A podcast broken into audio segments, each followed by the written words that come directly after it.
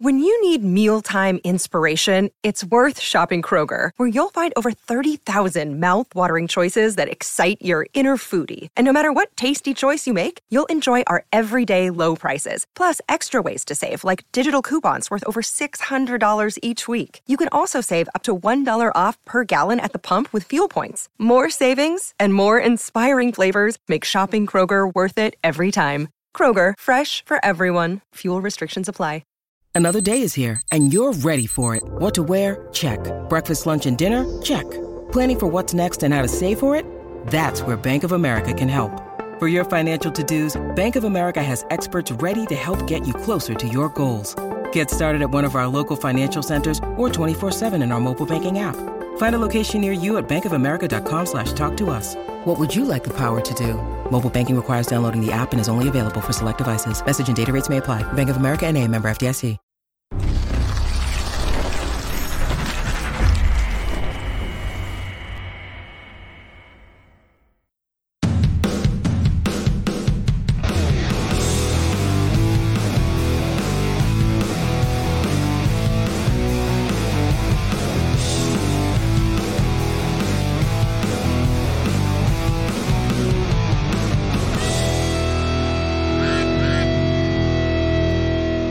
Hello, Ducks fans. Welcome to another episode of the Quack Report. My name's Carter, and today I am joined by Nate, as I am every day.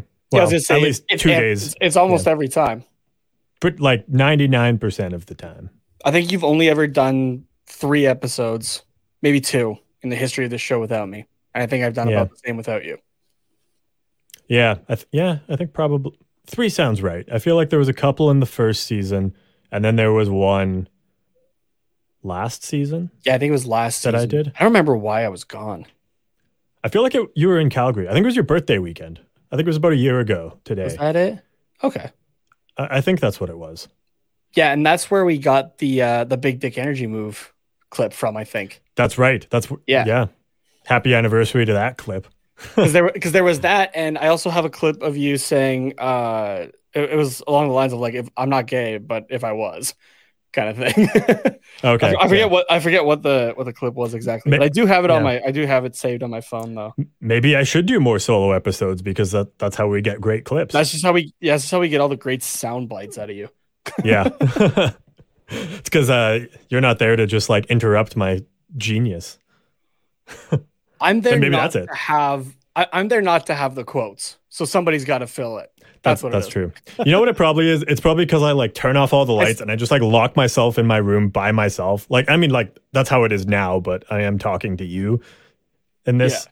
situation. But when it is just me, then it's like, okay, I am in a room and I'm literally just staring at myself and You're talking. having, yeah, you're having a conversation with yourself. Yeah. Which when I'm home alone, just like doing chores, like the thoughts in my head or the conversations that I have with my not like real conversations, but you know, where you, know what I mean? Where you're just like talking to I get what yourself, but like in your head. Yeah, like those. I'm not crazy, I promise. Like like those I think are some of the most fascinating conversations. And Yeah. you know, when you put a camera in front of it, it's just for the whole world to see. So maybe that's why. The best is when you have the arguments in your head from like like something that you had an argument about, and you're like, oh, this is what I should have said, or something like that, right? You're just like, Oh, oh yeah. I, I showed them like a week later in my head. Yeah, that's me like in the shower. That like that's what I do in the Oh, yeah. shower is I go through that stuff. If like I know that I'm gonna have to confront someone like the whole week before, every time I shower, I'm like going through that argument in my head and like, oh, it'd be super awesome if I said this, and then it actually happens and it's like not really an argument or something, or like I forget what I was gonna say, and then like two weeks later I think of other things that would be awesome to say. So yeah. I, I, I definitely understand that. Confirmed. Carter fights people in the shower. Yep. I think that might be the episode title right there. Just shower fights. Shower Just fights. confuse the hell out of everybody. It would be even better if we uh, had traded for Ivan Provorov, and then we could call it shower fights. Oh my god.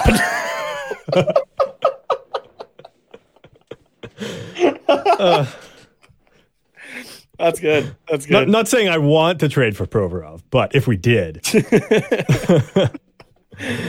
oh, we, we have. Richie chiming in here as well from over at the Arizona Coyotes show on the Hockey Podcast Network, the Sporty with Corey and Richie show, saying big Ducks W last night, boys, with the uh, crazy eyes emoji, and he's happy about it because it means one step closer in the road to Connor Bedard for the Arizona Coyotes. So. Yeah, there was. uh Speaking of, I don't know if you saw it, but I think it was uh like TSN's bar down on their Twitter had posted uh a bunch of photoshops. I think of like eight, eight, eight or ten teams. I think. Um, oh yeah, or like the bottom ten that have the chance at uh Bedard, and like Photoshop them mm-hmm. in like their uniforms and everything like that. Mm-hmm. Yeah, no, I had seen that. Ducks one especially. Like the only thing I would change about it is he's in the orange jersey with the Mighty Duck. Oh yeah, yeah, of course. Yeah. But besides that, not like bias aside, that's the best one. That's, that was the best looking one. Just got to say it. Got to say yeah. it. So. Yeah, absolutely. so, uh, no bias at all. No bias right, at all. Yeah. Not at all. Yeah. Uh, before we get into this game, how was uh, your week? Anything exciting happen? What is it? It's Wednesday. Yeah, I was like, is it Sunday yeah, Wednesday. or Wednesday that we're recording? But yeah, how was the first half of your week? Uh, it's all right. Not a whole lot. Just school, usual. So nothing. Nice. nice. Yeah, nothing too crazy. So yeah, yeah, can yeah, no, nothing really going on. So what yeah. about you? No, it, exactly the same. Yeah, I mean, Sweet. last We're weekend we we talked about it on Sunday. Last weekend was pretty busy for us, and then yeah, it's just been like chill. I'm just trying to recover days, so. from the weekend still. yeah. One thing I found with COVID, like, because you know me, like I'm like I I'm very much like an extrovert. Yeah. Right. Like I can just talk and hang out with people. Like it, it doesn't matter kind of hmm. thing. Do, do you mean like getting COVID or just like the whole two years where no, like the whole COVID two years. Like, yeah, yeah. Yeah. Okay. Like being locked in or that. Um, I can still go out and do that. It took some time for me to get back into that though. Oh, for sure. It tires me out though a hell of a lot more than it used to though. Just being social. Oh, I 100% agree. Yeah. yeah. And, I, like, and I, I was like, yeah. like an introvert and still am an introvert to some extent. Like, yeah, see, the introvert and the extroverts just find each other. Right? Somehow. Yeah. uh, it's, it's more because like you kept talking. So I didn't, when we first met, so I didn't have the opportunity to, to say, no, please leave me alone because I wasn't used to being so social. And then I just got stuck with you. So and here I am. Yeah. Uh, at the time, we were the two, we were the two complete opposite ends of the spectrum in respect to, uh, to drummers because that's how we met. We were both drummers in different bands that were, were playing the same show. Right. Yeah. Um, I was like that drummer that's just doing like crazy shit or whatever, mm-hmm. and you were the one who was just like just there, like quiet in the sense of like you're playing the drums and that's about it. You're not really yeah. doing anything else. So, yeah, yeah just it's it's it's was, attraction. Uh, yeah, I was the Mick Mars of drummers. Yeah, exactly Basis for Motley Crue. If anyone wants to look him up and watch what he does when he plays, because it's nothing. But yeah, um, I was like, uh, I don't know. I'll go with like CC from uh, Black Veil Brides, the drummer there. When uh, I, I, saw him back in high school, like yeah, 2015, I think it was. Um, and uh, we, I, I went out by the tour bus to see if like, I could maybe meet a couple of them. And there's a lot of other people out there too and CC just runs out of the building with a bra over his head and just books it into the bus. We're just like, all right, cool. and it was like the same one that he had on, like someone had thrown up one like during the show, oh, okay. and he had it on his head for about half of it, and still had it on after the fact. I'm like, oh my god, that's good. That's good. But uh, yeah, well, um, I guess since the first half of our weeks weren't very interesting, then I guess we could get into something that is definitely interesting, and that is the Anaheim Ducks and the Arizona Coyotes. Oh, I thought you were going to say going back to college. Oh. I mean, I guess I'm still in college. You're not, though, neither no. the Anaheim Ducks, but they went back to college, yeah. to ASU in particular. Yeah, it's like uh it's like Anaheim Ducks go to college. I don't know. It feels I can't tell if it's a porno or like a Disney Channel um, direct to TV movie. I feel like it's it's more of a Disney Channel thing. But someone's yeah. going to turn it into the porno. Yeah, I guess if they called it "Ducks Go to College," Disney Channel. Yeah, the you, you, yeah, the a U for the yeah. Mighty Ducks.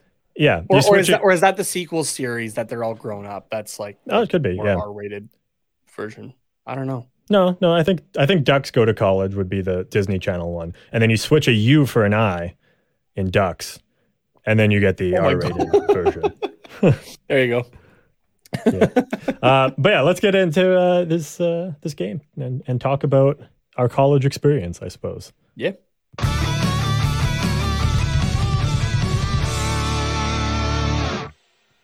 So before we actually talk about the game in particular, I just because this was the first Coyotes game I had like Coyotes home game I'd actually watched all season. Oh, Um, actually. Yeah, like All right. like All sat right. down. I'm like I'm sure I've come across clips, but like I didn't really pay attention to like the actual game, and like it was probably highlights more so. So I was seeing like the replays uh, or like shots of the crowd because that was like a whole different experience. But actually watching like a live broadcasted game, it was for the first time. Mhm. Um, and when I first turned it on, I was like, "What the fuck is going on with the camera?" so, like that was my initial thought, and then after about thirty seconds, I actually really, really enjoyed it. I don't know what It's it was about Yeah. it, but like I know that like it was lower and like it, it, it, it was moving a lot more because I think it ha- the camera would have to be closer to the ice Mhm. but it felt like more intimate and then just the angle that it was at i felt like i could see the plays developing a lot better whereas when you're way up higher which it, it seems like it doesn't make sense but when i'm up higher like i feel more removed and like the play isn't as easy to follow but when i'm down lower it's like oh i can see the play developing and like all these passes make sense so i don't know did you feel the same way Yeah, or- no, it, it is a great view there out of uh, good old Mullet Arena. Um, definitely, honestly, in in my opinion, one of the better uh, like broadcast views that you Yeah. have across the NHL. Um, which like it's kind of hard maybe to think about that sometimes. Like, oh, okay, what are the best ones or that sort of thing. But yeah, Mullet they're, all, they're all pretty similar but Yeah, they're all pretty similar. The one though that sticks to mind right away, or that sticks out in my mind right away for worst though, and this isn't you know Let, us count down from three and let's say it at the same time because I bet we're thinking of the same thing. I'm curious if we are okay, but I'm going to preface mine with no bias, no bias Okay. at all. Okay, Yeah. ready? Yeah. Okay, three, two, one. San SAP Jose. System. Okay. Yeah. I, don't- I, I say system. I don't care. Center, but yeah, Center, yeah. San Jose. Okay, yeah, I- by I don't care enough to- worst broadcast view in in the league. Yeah. I don't know why. the lighting is good. atrocious.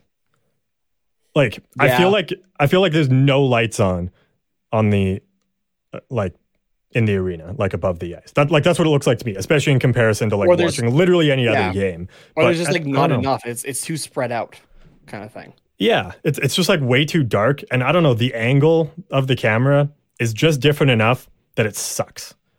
And Again, I don't know what it is about it. It's like arena. far away and low, as opposed to Arizona where it's low, but it's at least close. Like Yeah, it's closer. It's what I um, would imagine being in like the third row at like a Winter Classic game or something looking like. It, at um uh, at the SAP Center. Yeah, Yeah, yeah, like that like that broadcast view is what I would imagine like a, a like being in person at a Winter Classic would be. yeah. But for TV, it's awful. Yeah, exactly. So yeah, I, I don't know what it is, but yeah, Arizona. Honestly, say what you want Yeah, about it. It's it's a pretty good bu- broadcast. So Yeah. yeah, would not uh would not be mad about them. Well, I mean, I don't really care where they play. Like as long as they're playing hockey and we get to kick the shit out of them once in a while, then I'm fine. But like, I I'm honestly not mad about what's come out of that because of the camera angle, and I honestly hope that more teams try and achieve that like closer to the action, but um, I guess kind of broadcast feel to it. Yeah, I feel like there are maybe some issues just because of like how the arenas are built that Yeah, you, you might come into issues of like, are you, you know, with camera angles or like where you're trying to put the cameras? Are you going to like block spectator Mm-hmm. views or that kind of thing? But yeah. like um, arenas would kind of have to yeah. be built specifically with that in mind. But I mean, there's a lot of old arenas in the NHL, and I think we're going to see a lot of new barns coming up. And I hope that they kind of take this as a reference point of like something that does actually work. So yeah, who would have ever thought that leading into this whole thing with the Arizona Coyotes and their arena situation that we would go, you know what, they should actually take some pointers from this. Like other teams should take some Yeah, pointers right. from this. yeah, I, I don't I, I don't think anybody, especially us, thought we were going to say anything like that. At least no, no, definitely not. Yeah, and, I, and I'm sure there's still lots of other things that are not great about the arena, but um, credit where it's due. Yeah, one thing from uh like in the arena though that I've at least seen is they have awesome giveaways, and I feel like it's probably because they have less seats to hand things out to that they can kind of raise the value on what they're giving away.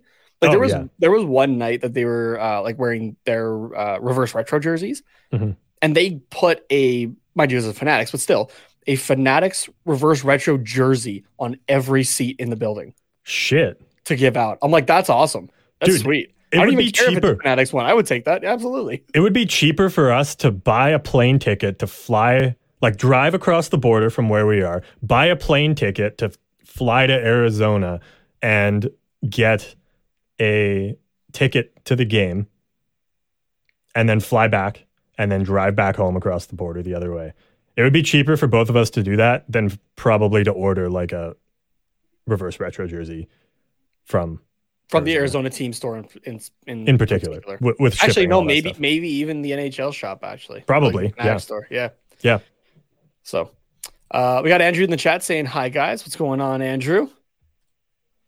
Um, yeah. All right. I guess we can start talking about this game. And actually, you know Yeah. what? No, I'm going to stay on the jersey topic for a second, but it is Okay. relevant to the game. Yeah, sure. This jersey matchup, or even just like the two jerseys that we saw in this game. Yes.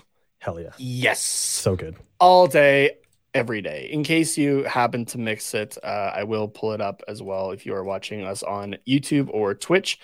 Uh, yeah, we're like the, the Arizona Coyotes black Kachina jersey is one of my favorites all time. And it baffles That's me that my girlfriend is not a fan of it. She hates it and calls it ugly to my face. And I'm like, no, you're wrong.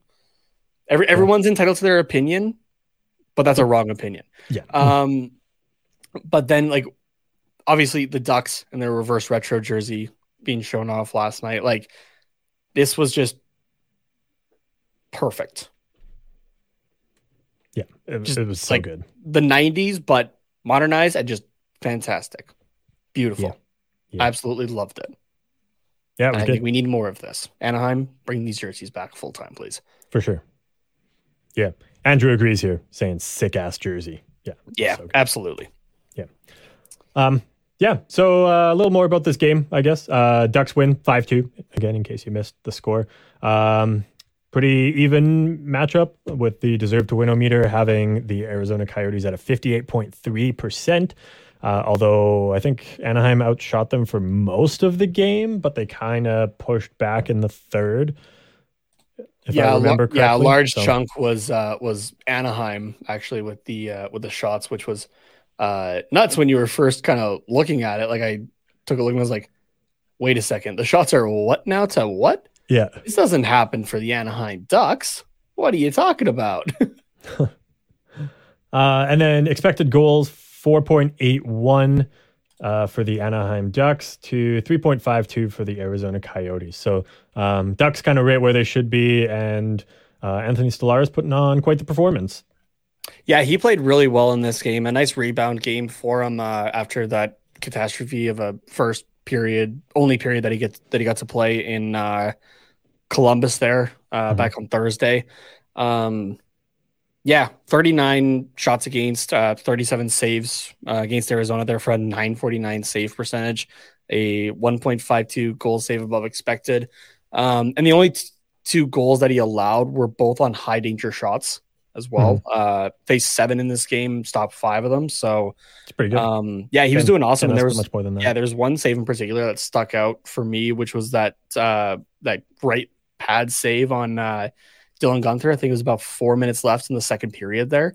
Mhm. Um just on a like on a rebound chance. Guenther's just right on the doorstep there. And uh yeah, that was a fantastic save, I thought, by uh by Stolarz. So oh, um, absolutely. Yeah, that was really good. yeah, Yeah, I a well, you're a talking well, about there. a well played game by him as well. So and um yeah, with the amount of opportunities that the the Coyotes had on the doorstep in the slot, like this is a fantastic game by Anthony Stolarz, I think. And yeah, like I Mm-hmm. said, just a nice rebound game for him. Yeah, absolutely. Um, nice to see him get a start and actually like, um, I, I guess like perform in it. Like, not that he doesn't always perform, but like sometimes it's hit or miss. Like when he actually gets a start, like what like we saw against Columbus, where yeah, he gave up five goals, or no, it was three goals in the first period. Was it? No, Yeah, no, it was five. Was it? No, oh, it's- yes, three. yeah, no, three five three was the first. Never mind. Sorry, that was such a roller coaster. But yeah, three goals against, and like it's hard to really blame him because the team around him played atrociously too. But um, then to come back and have a performance like this where he uh, basically had a shutout, like well, well he, he had a shutout for what fifty minutes. Uh, yeah, the yeah the uh, shutout was broken at the nine sixteen mark. I made a note of that. Okay, yeah. So it's it, it was awesome, and like the Coyotes, like they weren't pressing like maybe some of the better teams in the league, but like they're still an NHL team. Like they weren't just rolling over and dying as, as soon as it was like one or two nothing. Like they were still getting their chances, like seven high danger shots against, and they scored on two of them. So it, um, yeah, it was, it was a great performance by him. So.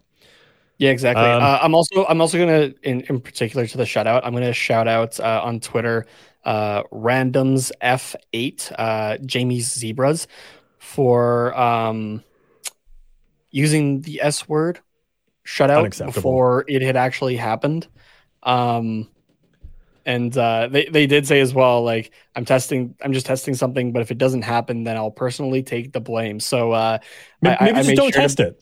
I made sure to be a little bit of a little bit of a a shit disturber and quote tweeted it when uh, uh, Arizona did get that first goal. So, but Yeah. uh, yeah, shout out to Jamie Zebras as well for uh, for just having fun with it. So Yeah. Uh, I don't think we've ever banned anyone from the show, but I, I think that's like that, that's that's almost a fireable offense. Like if it happens once, you, you get written up, but if it happens a second time, I'm sorry, but Jamie Zebras, you're you're out. You're you're gone. there's a difference. I'll, I'll say there's a difference between a test and doing it just because you don't believe in the superstition. The superstition is real, people. Yeah. Trust me. I'm a goalie. Don't don't test the hockey. Go- like why? Why test that? Don't don't do don't. it. Yeah. The hockey gods are cruel and unforgiving. Now we're not going to get Connor Yeah. Bedard. Thanks. And I, and I, don't think it was much longer as well that the Ducks broadcasting team had also said it. And I was like, you've got to be kidding me. And then sure enough, the goal happened. I was like, come on, everybody. Come on. Do we not know this by now? Do we Yeah. not know this? It's uh, it's dumb. It's it's really dumb. But you know what? One one day, maybe one day, we'll One day. figure it out. So, um, yeah, uh, we talked about Stolarz having a stellar performance already, uh, but there was a lot of other players who had fantastic games. Um, most notably, I think Troy Terry, who we talked about on our last episode, he was on a a wild goalless drought. Um, uh, oh yeah, you have it in here. Look at you go. 16 games, um, and going all the way back to December 15th against the Montreal Canadiens was the last time he scored. Um, and yeah, he got a goal. Oh, and, and I'll say too, a freaking nice goal too. Yeah. Turned on the Jets and made uh, the Coyotes defense look well. I mean, kind of do look like pylons, anyways, but made made made them look more like pylons. So No, remember, we're not, it's, there, there's times where it's, you know, offensive to pylons. We're not doing that. We're not doing Okay. that anymore. okay. but no, I get, but I get what you mean. Yeah, you just yeah, turn on the Jets and just flew by everybody. Yeah, it was a beautiful goal by uh, by Terry, and definitely one that yeah he needed. So after that Hmm. 16 game goalless streak, like that's that's nuts. Like not even just for Hmm. Troy Terry, but just like a a a top like a top six player going 16 games without a goal. Yeah, an NHL All Star going 16. Yeah, games without a that too. It's yeah, it's quite rare. So So, Um, but yeah, put up. Uh, yeah, he also put up two assists there with that, and tied his season high uh, points in a game. Uh, season or career high? Oh, season high, yeah. season high. So, uh, yeah, he also had three points against uh, Seattle in the season opener, home opener, uh, and as well against uh, Vancouver on November third. So, Nice. yeah, no, that was a that was a fantastic night for uh, for Terry. Um, I also have to apologize as well. I fucked up a reference on the Twitter account. Okay. Um, I don't know if you ever were a like watched High School Musical on uh, on on Family Channel, No. Disney no, Channel, I guess for those people in the states. Hmm. Um, but I think it's in the it's in the second one that uh, Zac Efron's character Troy gives uh, uh, Gabriella um, a necklace with a little T on it. Oh yeah. and she says like oh like T as in Troy, and I fucked up the reference and I said T for Troy, Uh, so I I apologize to everybody for that one. Yeah, I, I feel ashamed. I feel ashamed of myself. So and uh, even Annie Od called me out on it. So well, that's good. Someone, someone had to. So. yeah. So Yeah. I, I should have a boo button on the keyboard. I don't know why I don't. Do I not have booing? we have the sad the sad horns. That's good Yeah. enough. Unless you want the don't know. boos for like watch alongs for when the other team scores. Yeah, that's that's what I was thinking. That Yeah. or like when um whenever Klingberg does something stupid, so then we can at least have a key that we hit every single episode. Um Yeah, that's true. yeah. That's- I don't know. yeah. That's true. yeah. Uh, we got Springfield in the chat saying hello, hello, big fan of the pod. Wanted to say hi and keep up the great content. Thanks, Springfield, and welcome you. to the chat. Good to Yeah. see you. I know uh, Andrew's been looking for a buddy in there. I saw it uh, Yeah, in the chat that he was seeing who else was there and got no response. But now there's two. So, um, who else had a fantastic game? Um, I mean, Trevor Zegras, six game point streak now for him. So that's, that's not good. at all. I don't know what you're talking about. That sucks. eh, He needs to go down to the AHL and figure out what he's doing. uh, Yeah, And, three uh, points for uh or yeah, no, sorry, one point for Zegras. Uh, Yeah, just- just the on one, the, on the Fowler on the Fowler goal. Oh my god, yeah, Fowler uh, in the second period there. Um, also being one of Terry's points in uh, Yep. in the game. So Mhm. yeah, like you said, six game point streak now, and uh, was very happy. I uh, I, I I had that in my bet as well for Zegras getting a point yeah, and it was good. only on the uh, on the app that I use at least uh, for now. Um, it had it at like over under 0.5. and I was like, I'm slapping the over on that all day, every day, Yeah, right. hundred percent. So Trevor Zegras against the Arizona Coyotes, like shit. for Yeah, he's getting a for point. just a point, sure, hundred. Yep, do it, do it. Yeah. Um, and then, yeah, you mentioned Cam Fowler already. He uh, also had a three point night uh, with two goals, one of them being on the power play. So, um, fantastic night for Cam Fowler as well. Somehow that guy just seems to be getting better. Actually, Yeah, like not just season to season, but like game to game in this season. He's just like Yeah. continued to impress. Like he's like I I want him to stick around. That's that's a guy that I don't want to be trying to sell Yeah. for pieces, right? Like we unfortunately did for Hampus Lindholm, who's still just tearing it up as well for the Boston Bruins this season. Yeah. Um, Um, not that it's going to be like anytime soon because I think so, yeah, Fowler still has a couple more years on his contract. I think a couple, Um, yeah, but I, I, yeah, I don't see him going anywhere because I think he's so important to the leadership group. And like we've talked about it before, and they still shipped Josh Manson out, even though he had an A, and I don't think Lindholm did. Um, but I don't know, like those guys, they're still different to Fowler. It like Fowler's been around for like a long, long time. So Yeah, he's Whereas- he's definitely like, like one of the few that you make sure you keep around. Yeah. And not only that, he's like solid offense or he's solid defensively. He can produce offensively. He's not really a liability. Um, he's not ever going to cost too much money. He's important to the leadership group. And I think good teammate. Everyone gets along with him. Like there's, there's really nothing not to like about Cam Fowler. And I'm not saying like there's things to hate about the other guys that we've gotten rid of too, like Manson and Lindholm. But if I, I forget what Lindholm got paid. It was wasn't it something like seven and a half, eight million, eight and a half by Boston? Uh, Lindholm? Uh, Yeah. Let me double check here. Good enough cap friendly anyway. yeah, Yeah, I was pulling up uh, Cam Fowler as well. Yeah, he's signed through the 25-26 season, so he's in the fifth year of an eight-year deal. So yeah, that, he's not going anywhere anytime soon. Plus, Uh, he has a four-team trade list. He can only pick four teams to go to. So like, That's all right then. I will Yeah. gladly take that. Yeah. At six point five million. So very very good deal. Whenever you search a player like on Google, cap friendly should be like one of the top three results. It should be. I always have to Not, type not in, even like being on the first page. Yeah. I always have to type in like player's name cap friendly to get there. But Yeah, I, I've uh, got I've got him here. So- yeah, six and a half million. yeah. So same as Fowler. Same as Fowler. God damn. For, yeah, I mean, okay, so it's not horrible, but like and, and especially you look at what Lindholm's doing in Boston now. Like I was gonna yeah, say it's horrible. fantastic, That's fantastic. Yeah, That's but- fantastic value. Yeah, but what do both you? guys. Yeah, but would if we sign Lindholm to?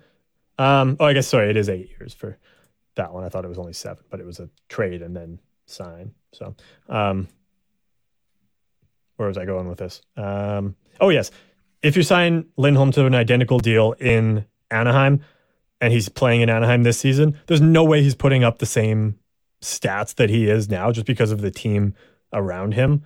Oh yeah, no, but he's still, I think, great for you defensively. Oh, for sure. Yeah, he still far exceeds the value of his contract, but um, And he just gives you a little bit more depth because as much as I would want like him and Fowler together, that's the one time where I'd say, okay, you put one of those guys on the second line, just Yeah. to, you know, try to try to even out the effects of Shattenkirk and Klingberg. yeah, If I'm Yeah. being honest, yeah, yeah, really, yeah, just so that your defense can be like a net zero. yeah, exactly.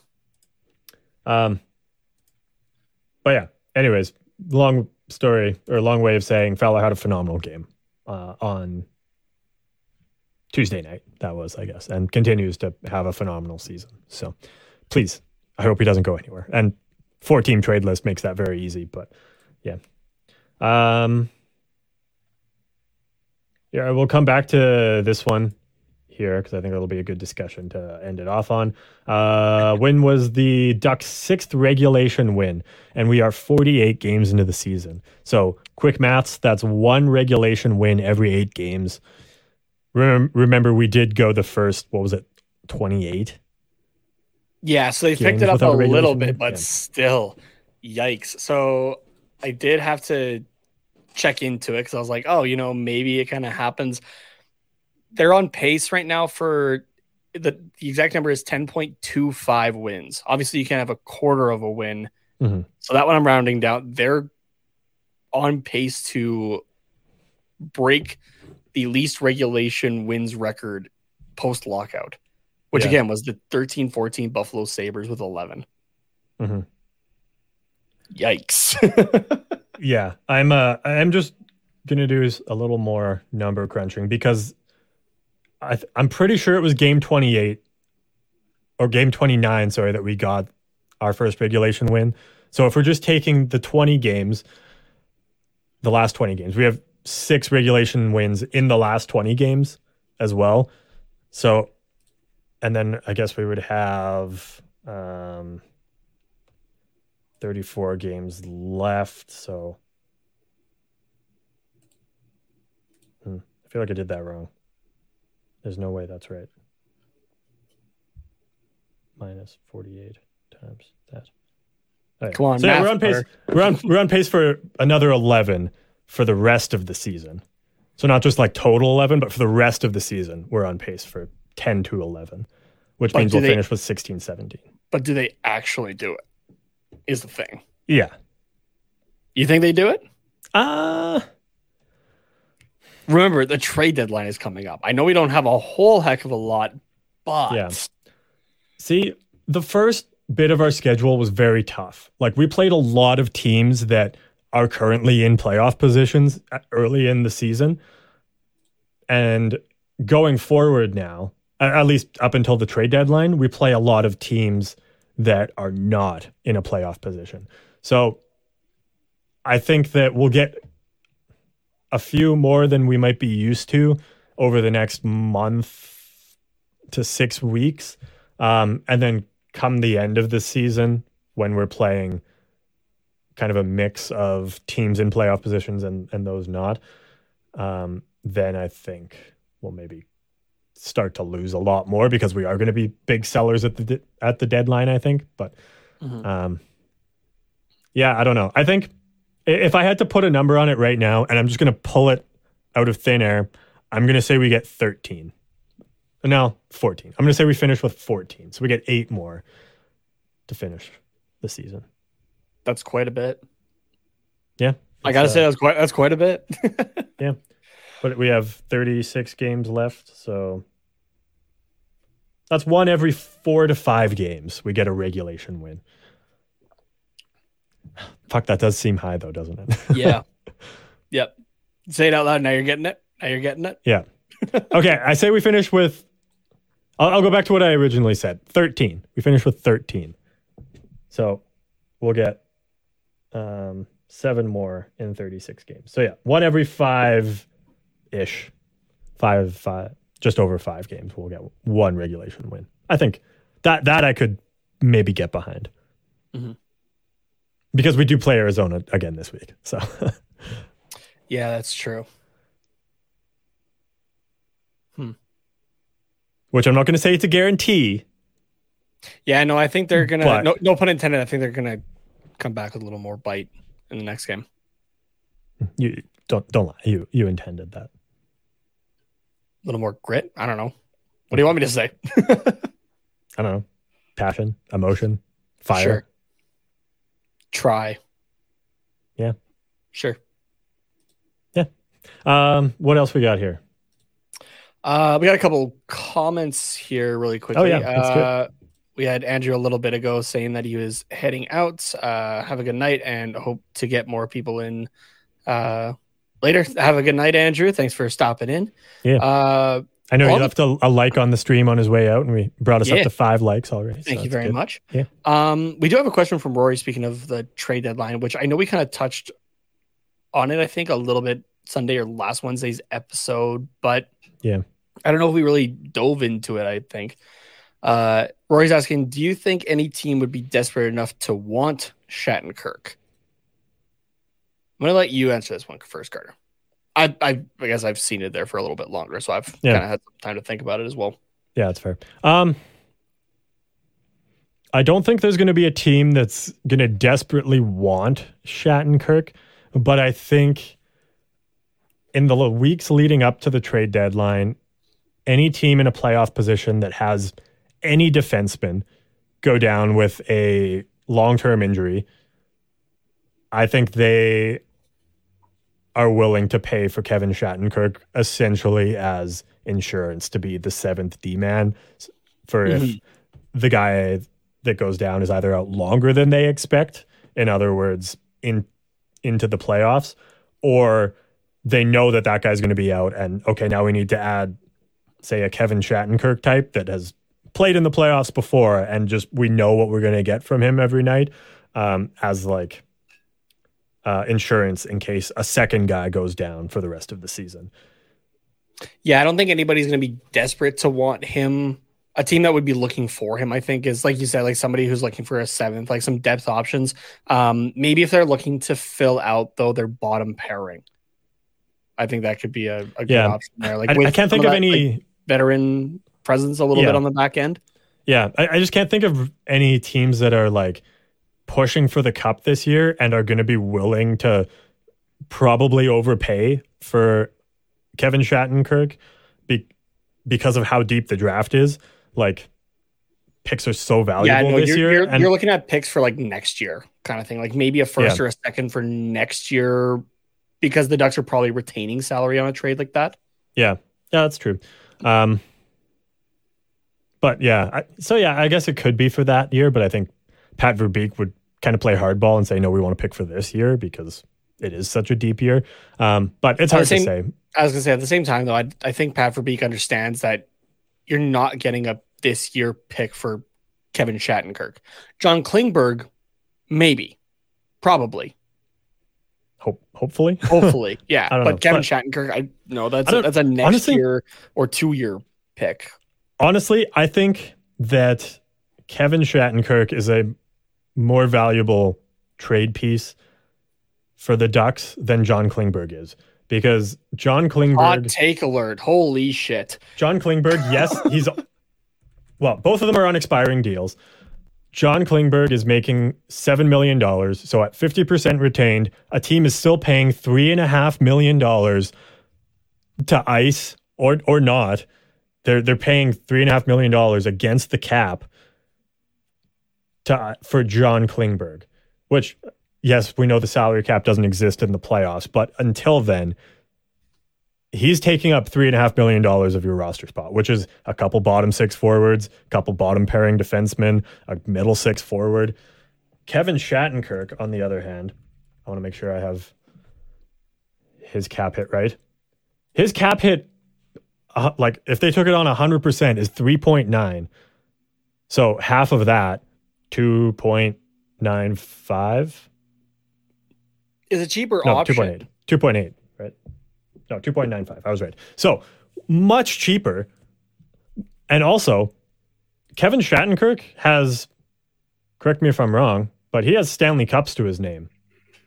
No.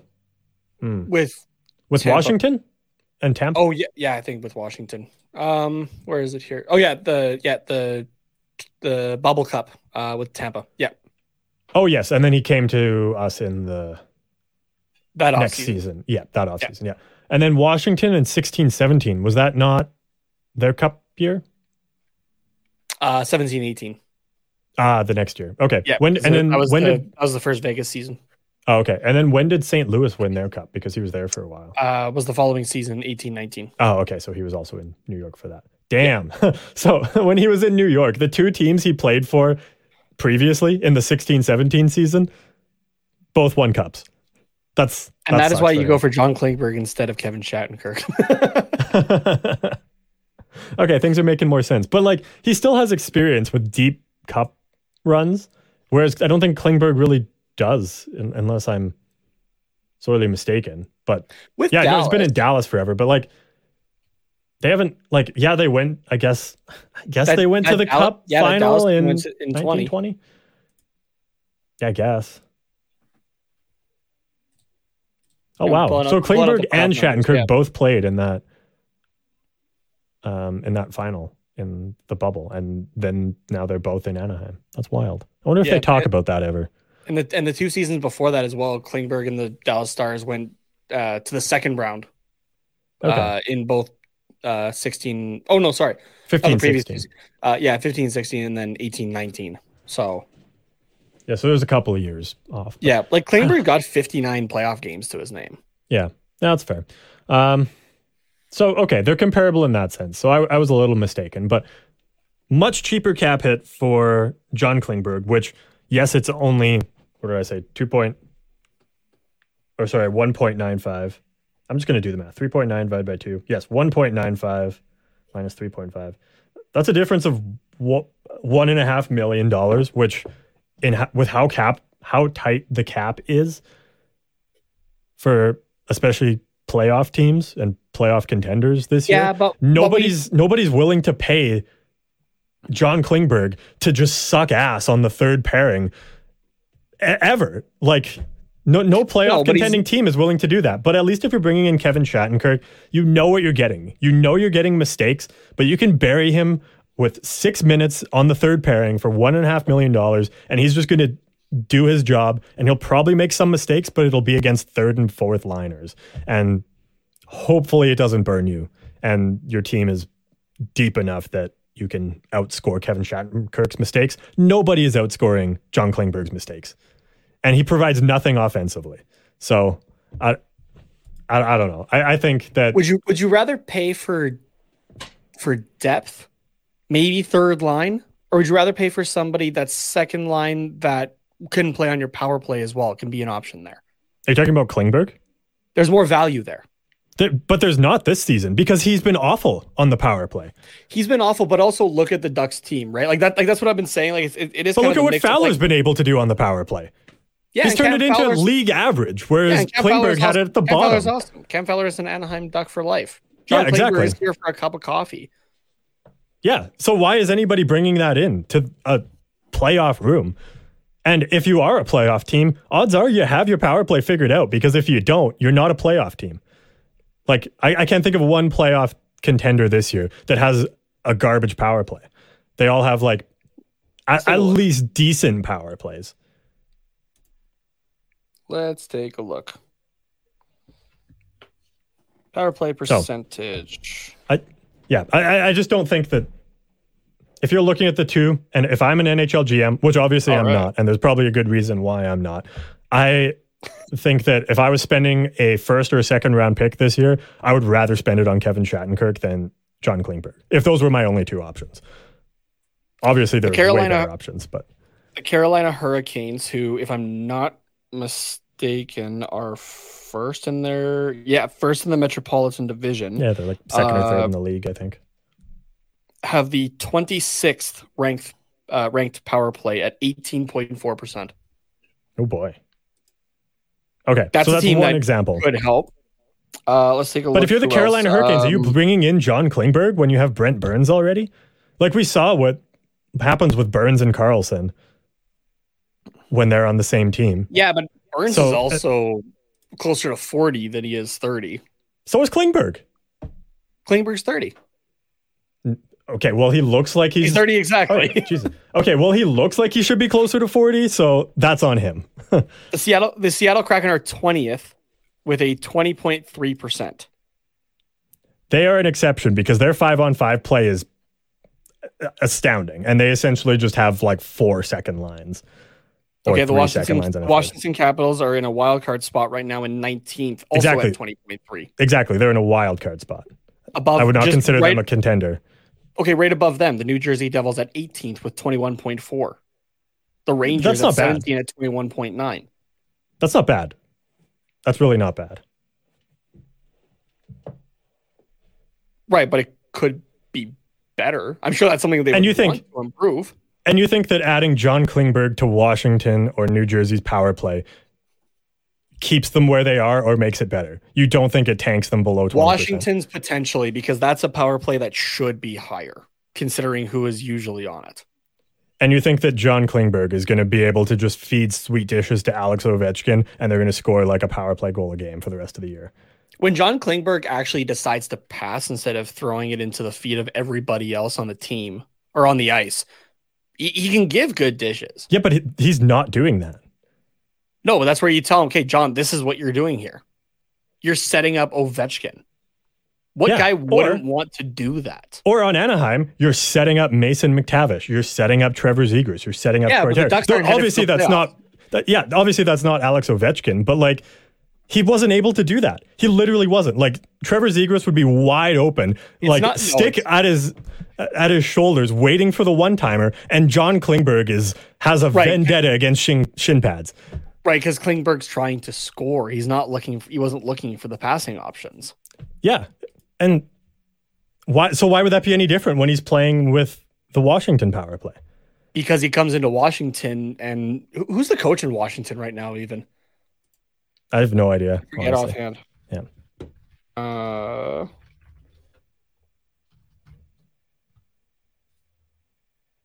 Peter Laviolette. What the fuck? All right. But yeah. Okay. Especially Laviolette. He sits him down and goes, "John, just like for, like welcome, welcome to Washington. You are passing to Ovechkin. You got that?" And John goes, "Yes, sir." and then he fires it into shin pads anyways, and the other team gets a breakaway going the other way to score shorthanded goals for the rest Yeah, of the and season. Peter Laviolette busts his head with a clipboard after Good. the fact. Fucking do it. Wish Dallas Eakins would do that. Christ. Uh, anyways, um, No, I, I think I think Klingberg has more value, but there is value for a type of team for Kevin Shattenkirk. It's a team that's headed to the playoffs that wants depth or to solidify a bottom three or a bo- like a bottom pairing. Yeah. third line. But Klingberg Yeah. is on any other playoff team is capable of second line minutes and playing on the power play. theoretically, I will say. Um, I like how this this question from Rory. Do you think any team would be desperate enough to want Shattenkirk? Just like we kind of answered it, and then we could have moved on, and then I I said something stupid, and then 15 minutes later, here we are. and I, I was serious about that. I I swear, if both of these guys get traded at the trade deadline, I think Kevin Shattenkirk gets a better return than John Klingberg does. And I'm just going to leave it at that. You can agree or disagree. I don't care, but that I'm leaving it there because we have to take a break. You know what? No, I, I'm writing this down actually. Do it. Yes. Write the episode no, number no. two No, no, and no. write 49 No, no. minutes. Let me fucking finish. Okay. I'm writing this down because I want to put something down on it. okay. Let's ha- let's have a bet for it. In in the spirit of DraftKings Sportsbook, promo code THPN, that you can't bet on this. I don't think. Um, maybe you can. I don't know. I doubt it. It'd be nice if we could like ask them to do this bet. yeah. Okay, so I'm saying So it so the condition is that both guys are traded. If Yeah. only one is traded, then the then deals off. Yeah. So I'm saying that Klingberg gets a better return. Mhm. And Carter is saying that Shattenkirk does. Yeah.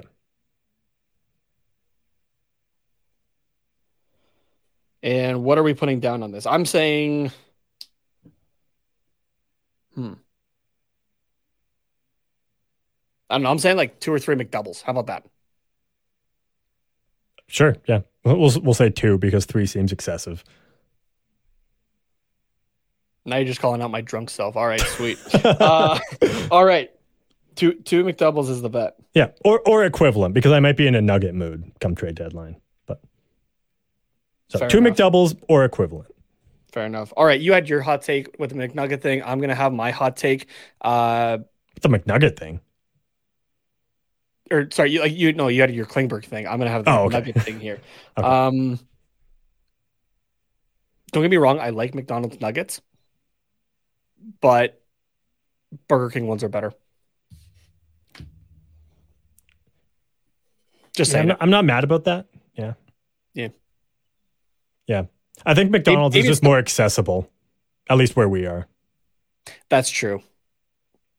But the uh, the price alone for McNuggets as well is way worse than nuggets at uh, Burger King. Oh yeah. At least in at least in Canada. So yeah.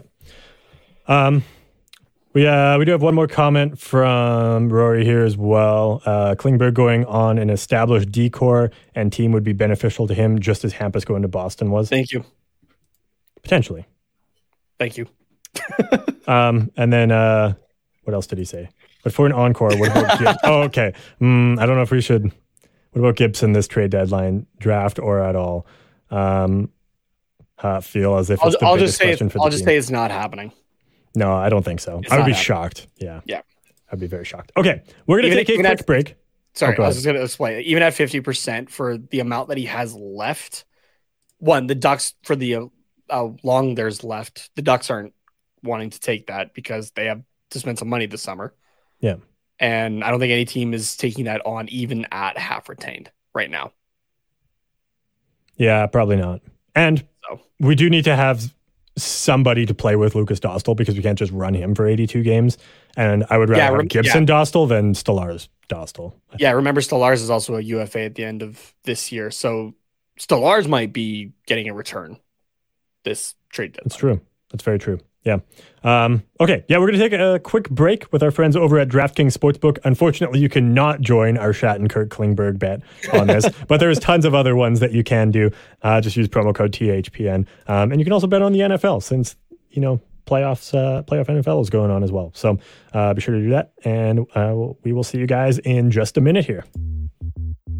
Four NFL teams, two conference championship games, and only a few more shots to win big on the playoffs with DraftKings Sportsbook, an official sports betting partner of the NFL. Counting down to Super Bowl 57, new customers can bet just $5 and get 200 in free bets instantly. Not a new customer? You can feel the conference championship thrills with stepped up same game parlays. Take your shot at an even bigger NFL payout and boost your winnings with each leg you add up to 100%. So, what are you waiting for?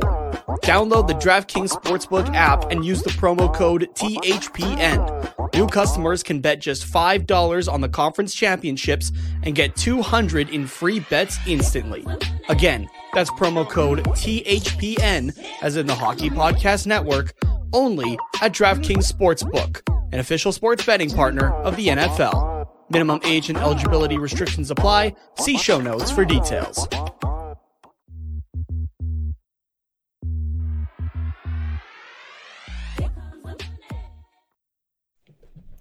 All right. Um, I've successfully calmed down now after that heated discussion, and I'm sorry for raising my voice at you. I'm, just not very passionate about. I'm not. uh, Fuck it. Fuck it. Okay. just very passionate about my My voice is going to be here for the entire show. Get ready, everybody. It's not that I like Shattenkirk or Klingberg, but if I had to pick one, I would pick Shattenkirk over Klingberg, just personally. So, um, Oh yes, the uh, the, the last thing that we were going to talk about here about this game that we didn't get to, um, which might be another spirited debate. I don't know. Did Silfverberg miss the empty net on accident, or was it a play for Henrique to get it? That's that's a question you had there. Um, I'm on team uh, 4D chess move where he banked it because he he knew he didn't have the shot, so he just like played it off the boards because he knew Henrique was going to be there for the essentially 100% guarantee. For the laughs, I'm going to agree with you. Okay. Silfverberg, though, has also just been snake bitten on any net that is not his own this season. So Fair. That's fair. I'm going to go with it was a miss in my head, but out loud, I'm going to agree with you. Okay. Honestly, yeah, you're right. With Silfverberg's track record this season, it was kind of a win-win for him. He hits it, it's like boom, sick. He hit an empty net. This is great. Nobody's mad. Or he misses the net, and Henrique just puts it in anyways, and he's like, "Yeah, I meant to do that. Sick pass, hey."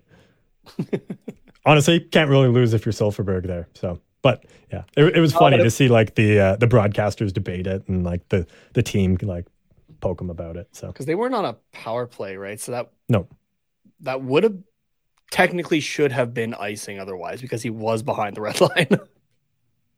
Yeah, but but Henrique was like miles ahead of the uh, Arizona defender. Like it wasn't even close. No, like he was at the hash marks true. by the time the other guy was at the blue line. So like it was not not not quite that. yeah. But Obvious, yeah, I guess, I, but- I, I get what you mean. I, I would have been shocked if it, it was icing. There would there would have been booze raining down from all the way up up here from Canada. The whole the whole continent. I thought you were going to say the second bowl. I'm like, there wasn't a second bowl at Mullet Arena. No, no, yeah. Canada is the second bowl at Mullet Arena, essentially. Fair enough. Um, so yeah, that wraps up the game against the Arizona Coyotes.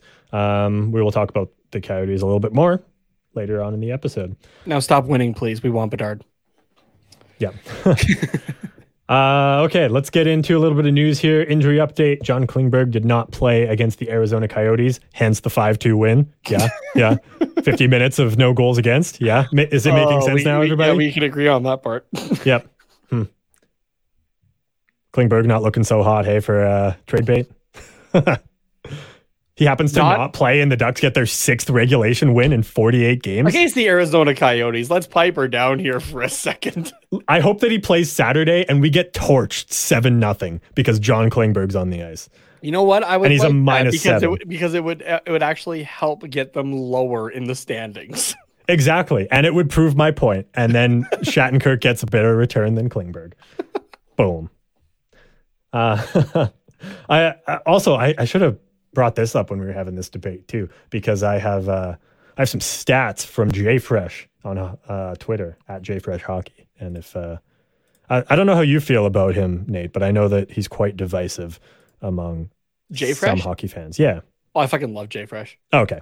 That's good. I, honestly, I don't care enough to have an opinion on him, but he posts cool graphs, and I like cool graphs with lots of color. So here we go. Okay, I got to make this bigger on my end as well. Yeah, no, I can, I'll let me zoom in and realize it's kind of tiny. There we go. Perfect. Oh, that's too big.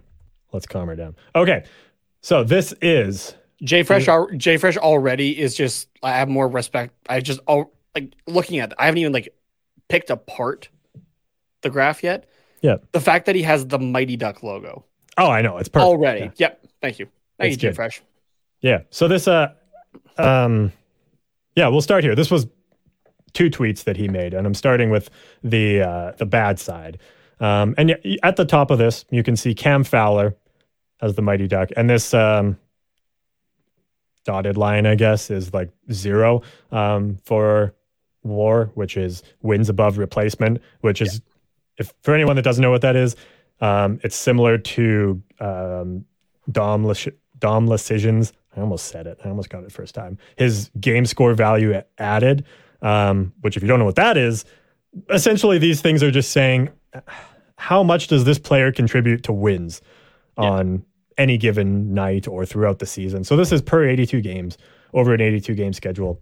So Cam Fowler, he's below the zero, so he is actually detracting from wins and it's it's supposed to not include like who you're playing with the team around you who you're playing against like all that kind of stuff Um, so I kind of disagree with that, but it's not too egregious. And uh, from what I remember, this first line is like a point, like a negative 0.05 um, war. So like he's really not that bad. Over an 82 game season, he costs you half a game. So over two seasons, Cam Fowler himself costs you a game alone. So like really it's not bad.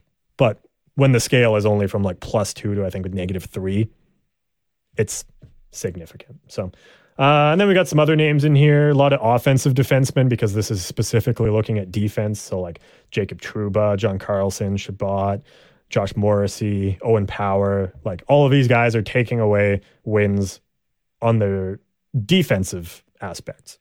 But mm-hmm. looking at offense or looking at both combined, it would probably be so positive. And if we keep scrolling, yeah, nothing really jumps out. We get a slow increase because it's sorted from positive to negative. Uh, Erik Karlsson's down here at about a negative 1.25. Neal Pionk, Erik Branson, Yeah, makes sense. Victor Hedman kind of stands out at like the negative 1.5. Yeah. Uh, and then we get to DeAngelo. We skyrocket a little bit here. But there's one more bar. And you can probably guess who it is. Yeah, Kevin John Klingberg. also, actually, not a bad guess, honestly. But yeah. So Tony DeAngelo is at like a we'll say negative two point two, and John Klingberg is at like a negative two point seven, two point. Well, no, because two he's about halfway between two point five and three. So. Oh, I guess I'm looking at like where the middle yeah. of the logo is. Yeah. Yeah. So yeah, it's it's he's about half a game worse than just Tony DeAngelo, but essentially he's costing you almost three wins per season just based on his defensive play, not his black hole offense. It's just his defense. So when Which he's not in the lineup, sense. we've talked about that the entire year. yeah. So essentially, any team that does not have John Klingberg on their roster, which is 31 of the 32 NHL teams, gets three more wins than the Anaheim Ducks. Uh, kind of. It's a bit of a stretch to say that, but like, big, big, big brain move by uh, by Pat Verbeek, and we are going to come back to that as well yeah. in a little bit. Don't get me wrong. Yeah. Uh, so yeah, I just wanted to point that out that Klingberg defensively not good. You, you pulling up the advanced stats. I'm proud of you, bud. Yeah, thanks. Uh, I, I got to give you a little bit of a break here. I know it's a lot of hard work to go and find those numbers, and yeah, so I figured I, I figured I could do one, just just one. Thank you, thank you. Yeah.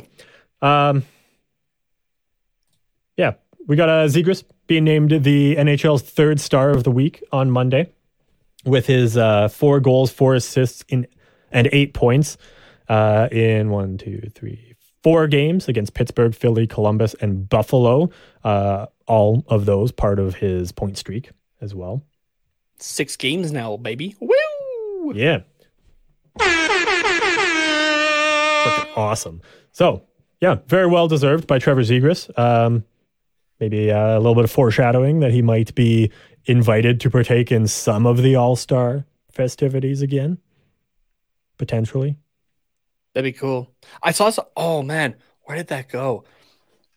I saw uh, like they're bringing like the celebrity guests again to the All Star game. Oh yeah. Um, and there were some names on there. Let me tell you, I'm, I, I want to see if I can find it. Is there just generic Florida man? I would love for them to just great. grab some random fucking person and that say like Florida man and like they just get to do whatever. Um, let me see if uh there's one name in particular that I remember seeing. Okay.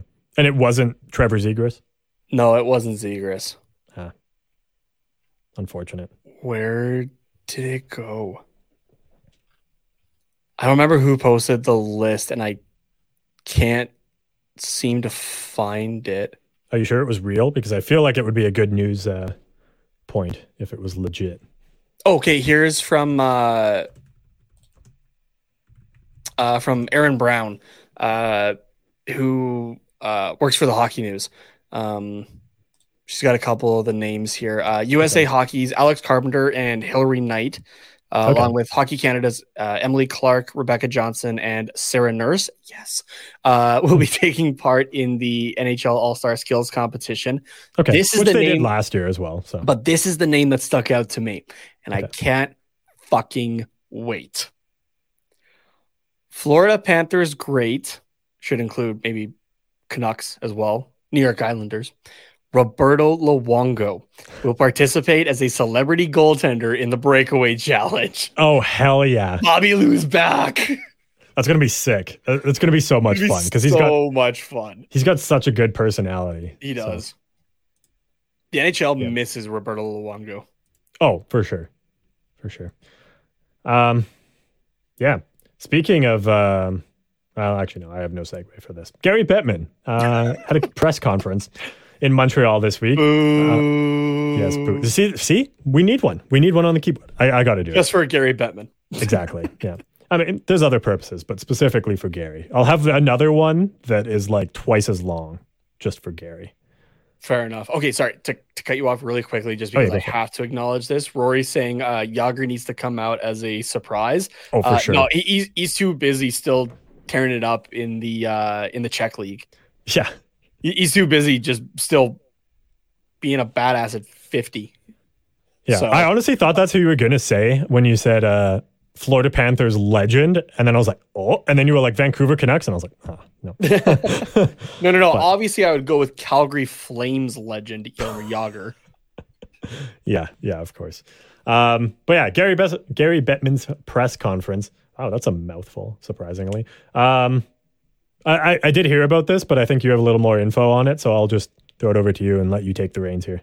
Yeah, so Bettman uh, will go around the league uh, throughout the year. I have different press conferences kind of here and there. So he was in uh, Montreal the other day. I think it was was it yesterday or on on Monday?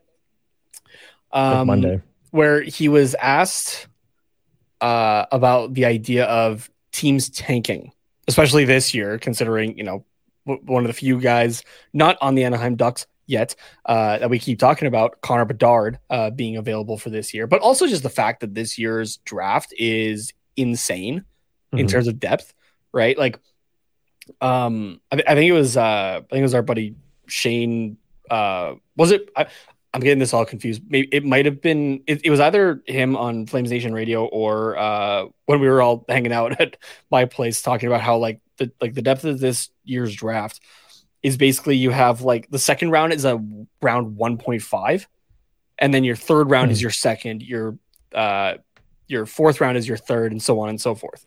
yeah. Um, He might have mentioned it on the the Flames podcast, but I think he, he did also kind of talk about it the Okay. other night. I vaguely remember that, but I, I enjoy listening to Shane. Let's put it that way. That's why I have it Yeah. confused. Um, but uh, yeah, so with that, somebody asked Gary Bettman just kind of about like the idea of teams tanking and that kind of thing. In which uh, Gary Bettman had another uh, quote that everybody laughed at this season. Uh, the first one being the, um, you know, we did a poll of NHL fans and found that they they enjoy or they don't mind the digital boards oh yeah, for- my my sister my one, yeah. sister watched like two minutes of the Ducks Coyotes game with me last night and said that the boards were distracting and that she hated them.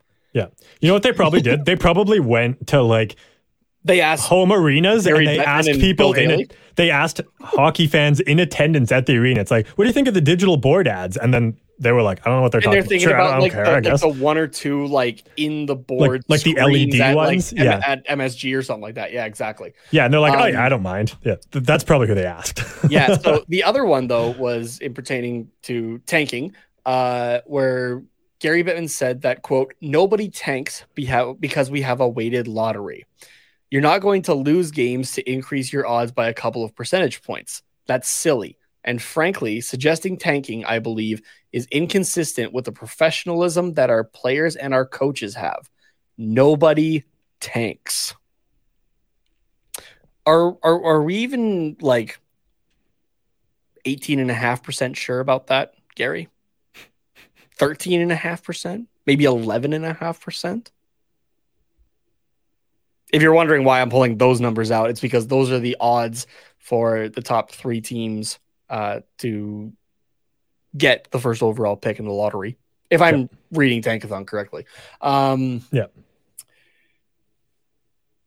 And uh, yeah, are are we sure about that, Gary?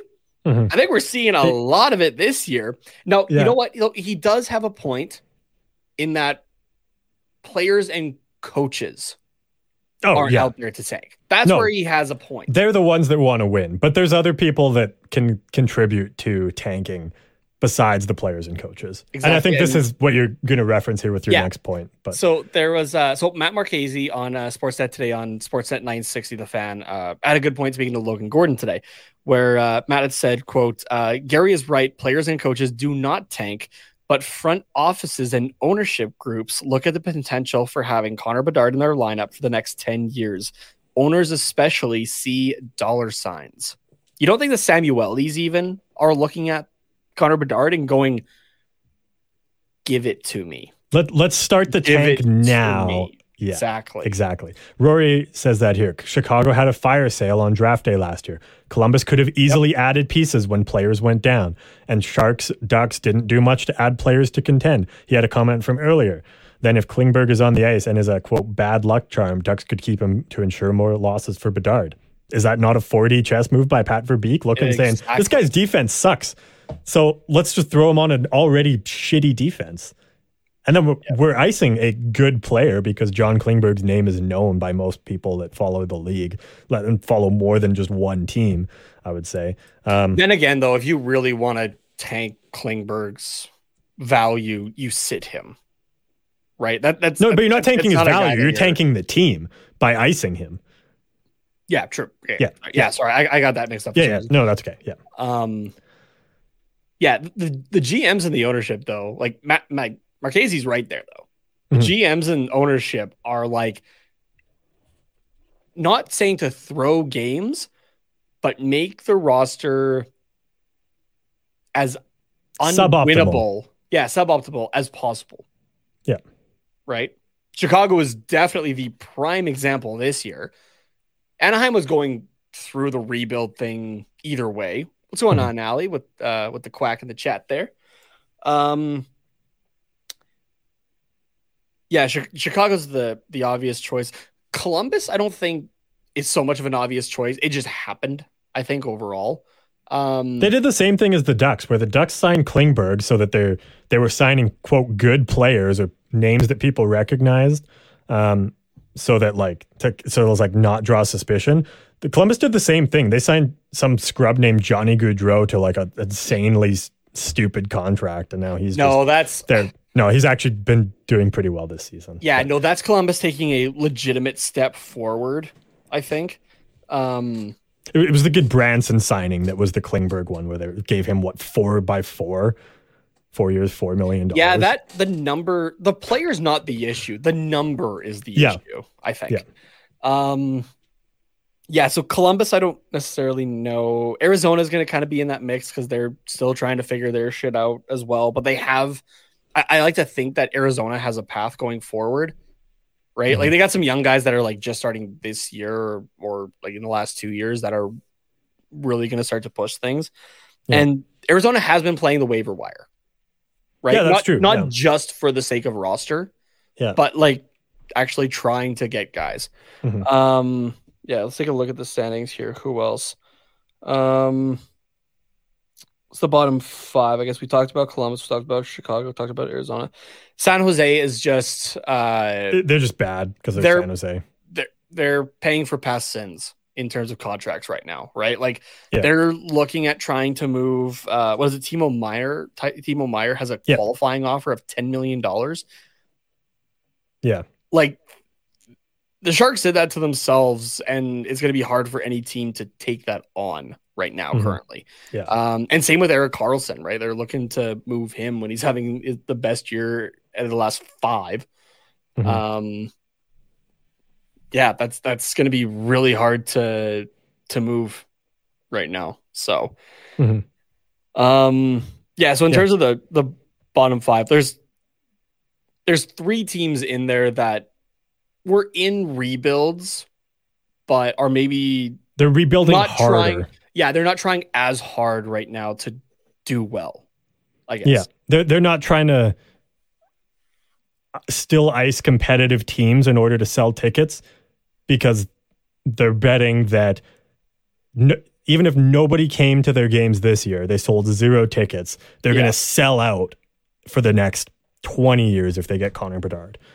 Yeah. They're playing the long term game there. So Columbus is the team that theoretically shouldn't be there. I don't think. I, theoretically, I, I know but- I I know I had them like pretty low in our season predictions, but I wasn't I wasn't expecting them to be this low in the league standings. yeah, And then Chicago is 100% manufactured.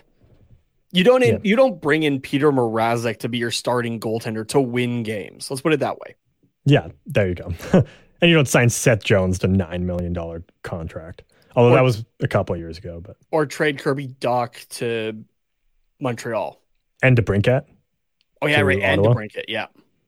Yeah, like you don't trade young guys like that to Mhm. like those are guys that would have been the foundation of your team moving forward. Yeah, exactly. Uh, I just see Allie's going to take off here, so let's uh, pull up a couple of her comments. Uh, draft is rigged. Uh, she says beard, but Bedard is going to Arizona. Beard. Bedard, future Coyote, because Bettman says so.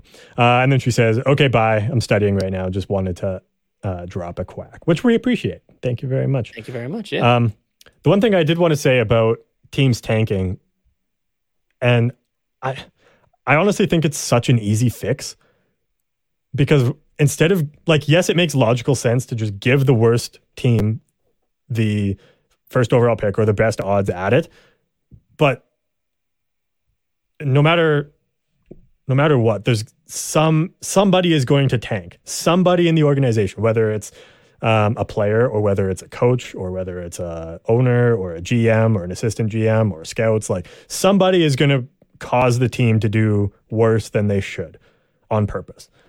I think the best way to fix that is you take the 16 teams that don't make the playoffs, 17 to 32, and you give the 17th place team the best odds or or the first overall pick or whatever. Because okay. so there's you're two- going the flip. yeah, so there's two reasons I think that. One, it prevents teams from just being in a perpetual cycle of mediocrity, like um, say we'll say Minnesota because I don't want to sound Yeah. biased when I say Calgary, but Calgary as well. Where there's Yeah, just Cal- teams yeah, that they I, don't I was going to say Calgary. yeah, it, they're teams that they sometimes make the playoffs, they sometimes just miss out. Um, and really, all they need is just that one piece, that top three pick, even just to put them over the edge into contender. But they they're always right there, so they don't want to go full rebuild, so they never get low enough for a top pick. yeah. But then there's also going to be teams that are like, okay, we're just on the cusp of being a playoff contender. Do we wait and get a first round pick like a Connor Bedard that will help us next year and then three years down the road will also help us? Or do we sell off assets? In other words, a first our first round pick for next year to get a player now that can help us, like say this year a Patrick Kane or an Erik Karlsson type of player. Um, and they might sell those picks to a team like the Anaheim Ducks, who are bottom of the standings. Like they might say, okay, we want, I'm just going to pick Troy Terry. Like that would never happen, obviously, but it's like, we'll give you a first round pick for Troy Terry because all we need is a top six right winger. And that, because that's the only hole in our roster. And that'll take us hopefully to a cup. In exchange, we'll give you our first round pick, which could potentially be Connor Bedard. So, and then that the Anaheim Ducks need it, and they're not going to get it normally, but they'll still get, um, you know, decent enough picks. If without it, they'll get, you know, the middle round players if they don't acquire a first from somebody else, which eventually will be the, enough to get them into that mediocre level, which will then get them a first overall pick or a top three pick to push them into contender. So to me, that makes the most sense. And then if you kind of want to accelerate your rebuild, you acquire first round picks from other teams. That's kind of what I think. There was another idea that I saw around Twitter that I kind of like because just for the the chaos of it, if you know me at all. Mhm. Um 17 to 32 all have the exact same odds. at the number one pick. so that it doesn't even matter. Yeah. Yeah. It is chaotic. I don't mind that. I don't mind that. I, one of the fantasy leagues I'm in, the 32 team fantasy league, the way we do it is um, it's kind of like you're kind of broken up into tiers. So I think it's like the top five or six teams that miss the playoffs get like a certain amount of odds, and then like the next few get a certain amount. And then the, I think there's like three or four tiers, and then we do a consolation bracket um, of the 16 teams. And Oh, that's a good idea. Yeah. yeah, and then the first place, so essentially the gold, silver, and bronze teams get like boosted odds.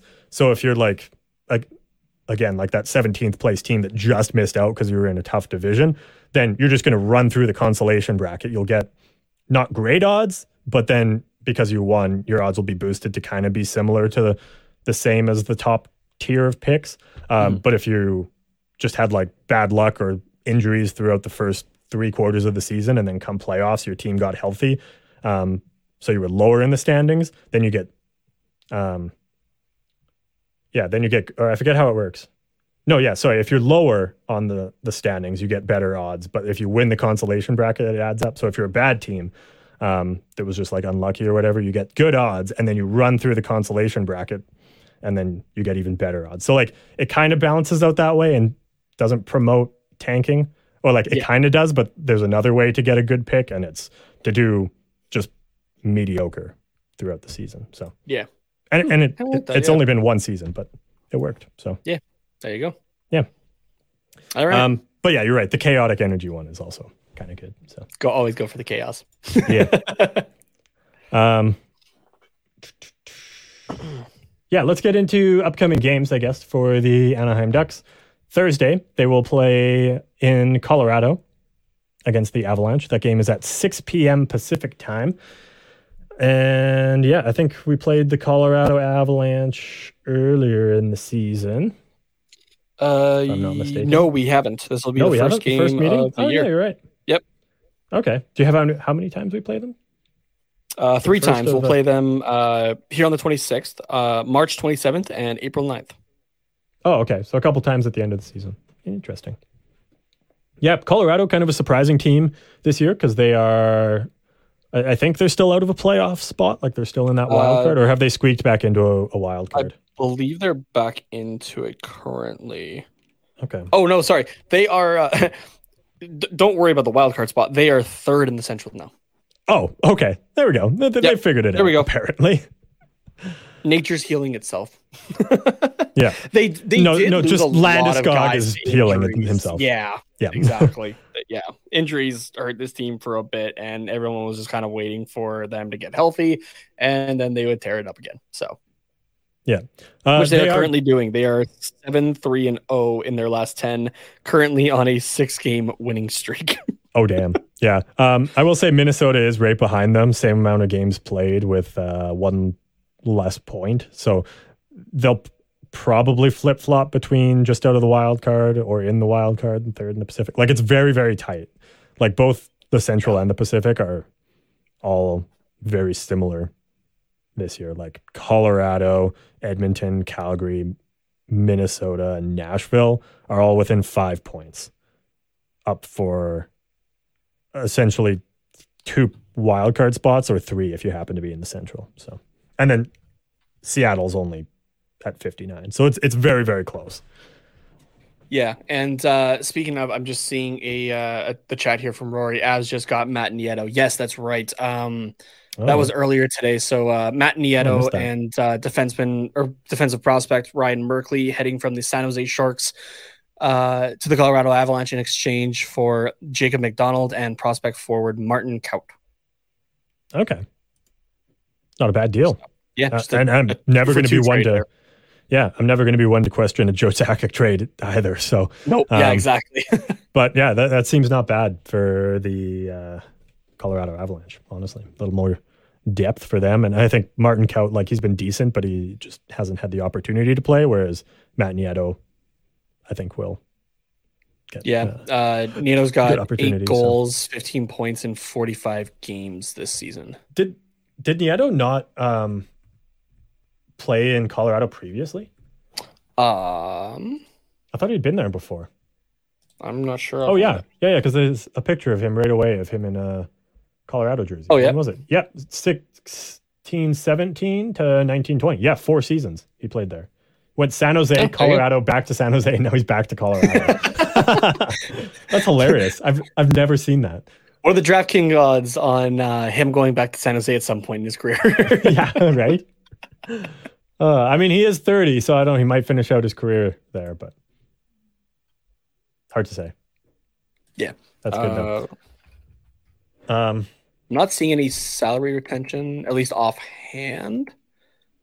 oh yeah, Rory said he did briefly, if you consider four years brief. Um, I'm just double checking cap friendly here. Oh yeah, Yeah, I forgot that trade had happened today. Um, oh, okay. Nieto's making eight eight eight hundred fifty thousand. easy, easy trade. That's the second of a two year Price. contract. Yeah, no, that's pretty good. Um, yeah, what uh do you think is going to happen in this game against Colorado on Thursday? Uh, Colorado's extending their streak to seven games, uh, improving their home record to 13, 8, and 3. Uh, Okay, And, what do you think the score is? Thirteen to eight, 13 to three. Oh, God. uh, Just because you said 13, 8, and three is their record. Um, I know 5 2 abs. just, just like no mercy, hey. I guess three. Nah, that's not bad. You could. say It's it's the Colorado. Avalanche, too, getting healthier. Yeah, And here, what's their what's their last five in terms of goal scoring here? I'm gonna go four one Colorado. Yeah, I think a three goal spread is reasonable, Alright. but yeah, I think uh, Their last. Yeah, their last five games, obviously wins. Uh, 6 3 over Detroit, 4 1 over Calgary, 4 1 over Vancouver, 2 1 over Seattle, and 3 2 over Washington. Okay. Yeah, no, no, that's all right. Rory says 55 shots on goal. Gibson gets pulled per usual after the second. I am screenshotting that. I can, I can guarantee That's that good. that's going to be Like a that. the case here. Sorry, Yep. just give me a sec. I want to get our scores in there too, just so I'm not like, what is the context of this? there we go. I, I can absolutely see that. Um, I just wanted to check if Colorado was in a back-to-back situation. Uh, I don't think they're playing tonight though. Wednesday Yeah, they're not. They uh, they played on Tuesday against Washington. and then they don't play again till Saturday afternoon game against St. Louis. So, okay, well, that answers that. And Yep. now let's talk once again about the Arizona Coyotes. No, you're not having deja vu. This is a game on Saturday uh, at 7:30 Pacific time, which will be at home. Right? Yes, at home. Yes. Um, against the Arizona Coyotes. So no more Mullet Arena, no nice broadcast viewing angle, but um, Still got a decent one at a Yeah. Honda Center. yeah, it, it's it's not mullet arena level, but it's uh it's also not SAP Center. Yeah, we talked about one earlier, one so. game at home before the All Star break. Um, Yeah, well, then yeah, yeah, I, I guess it's the what do they call it? The spring break or whatever the shit. it's the All Star break. No, no, no, no. Like the where every team gets like five days where they don't have to do anything, no practices, no games, nothing. What's it called? Why am I blanking on it? Oh, uh, the bye week. Thank you. Yep. Yes. I was so dumb. I was like, I should know what this is, but yeah, the bye week. Yes, they get their fu- their bye week on the first half of the All Star break, whereas I, I think half the teams do, and then the other half gets it like coming out of the All Star break Yeah, or something. I, th- I think that's what it is this year. So Yeah. So, yeah, we'll have a whole week of no games to talk about, which uh, and then get thrown straight into a back to back against Dallas and Chicago. yeah. No, we will have uh, Minnesota in there. Oh no, I'm looking at Arizona's. Never mind. yeah, I was like, who happens to "Mm, be playing uh, St. Louis and Chicago on a back to back. So my brain there just like totally disregarded. I just saw Chicago and was like, yep, that's it. Okay, yeah, straight into a back to back on the road, Dallas and Chicago. Yeah, but we're getting ahead of ourselves. That's like two weeks away. Uh, Arizona, we will be I'm playing. gonna game. say that the Ducks continue to hinder their chances, at best chances for Connor Bedard against the Arizona Yeah. Coyotes, because they hate this team for some reason, and the Coyotes hate the Ducks just as much. Like obviously I know that there was like st- the stuff that happened last year, but like these are just not the two teams that I anticipated hating each other seemingly the way that they do. Um, what did I bet for the last game? Three two Arizona. Yep. You're gonna say the same thing. About I'm gonna flip it though for Anaheim though. It's, it's gonna be yeah, three yeah. two Anaheim. Yeah. Nice. Because I feel I, um, I, feel I feel like uh, Arizona's gonna try Vejmelka. I think in that game unless he's hurt. No, I think it was just battle of the backups. Honestly.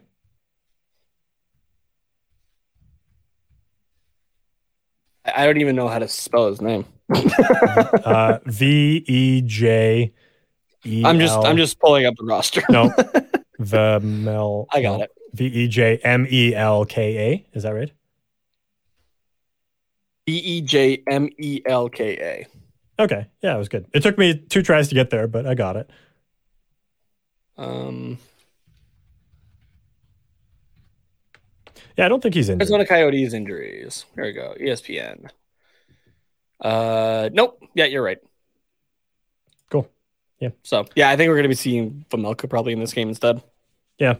Um, I think. Uh, just looking at these two games against Colorado and Arizona, I think I'm going to predict just what the Ducks do best and that is playing like zero goal differential hockey. I'm going to say 4 1, but in favor of Anaheim. In case you couldn't tell the sarcasm in my voice, that was me being sarcastic. I literally not even close. What a let's uh let's check their goal differential. See how much worse it is. Minus Arizona, 83. Yep. To minus 50 for Arizona. Yeah. For context, the next lowest team in goal differential is Columbus at minus 62. So we have 21 more goals or 21 less goals. I, I don't know how to say it properly, but a, a minus 21 more than. Yeah. And also for context, the Ducks are a minus 83. The Boston Bruins are a plus 83.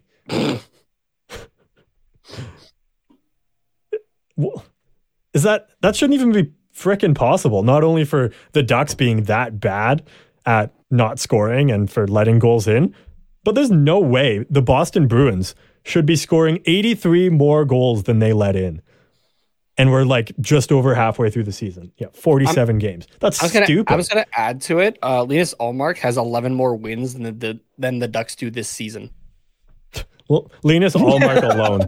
I honestly wouldn't even be surprised if Jeremy Swayman, who has not had a good season, had as many or more regular has as many or more wins in total as the Ducks do regulation wins. I bet take a look. I bet Swayman has six or more wins.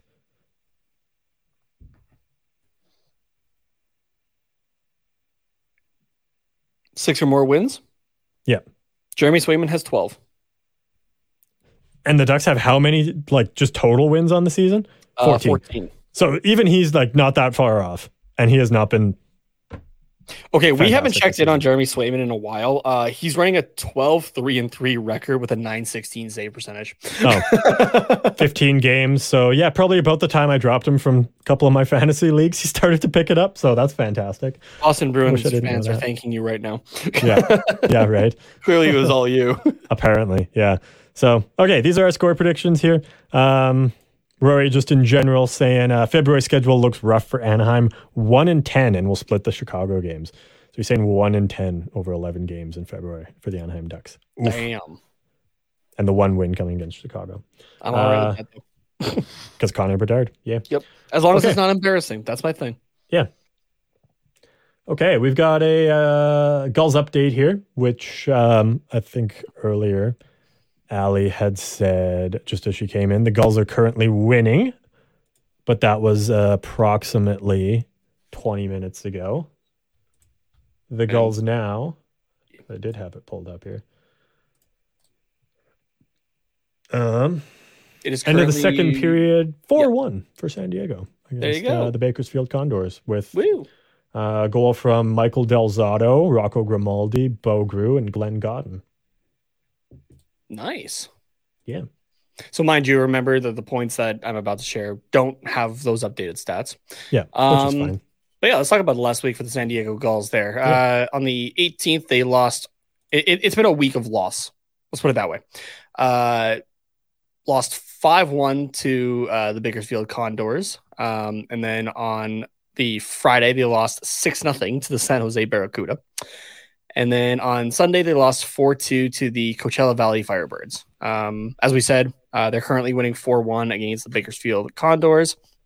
They will play again on Friday uh, before taking on the Ontario Reign on Saturday when they come to town, and then uh, the Abbotsford Canucks come to town next Wednesday uh, to take on your goals.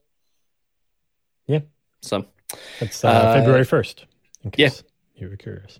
uh, currently sitting 10th in the Pacific Division as they have been the entire season uh, with an 11 29 and 0 record. Still do not have a point in extra time. Yeah. Uh, your top five points uh, Michael Del Zotto uh, has nine points in 12 games with San Diego specifically, uh, has 19 points in 37 games overall. Um, Brayden Tracey has 19 points in 35 games. Uh, our boy Bo Groulx has 23 in 40 games. Nikolas Brouillard with 30 in 40 games. And good old Rocco Grimaldi is leading with 36 points and 39 or in 39 games.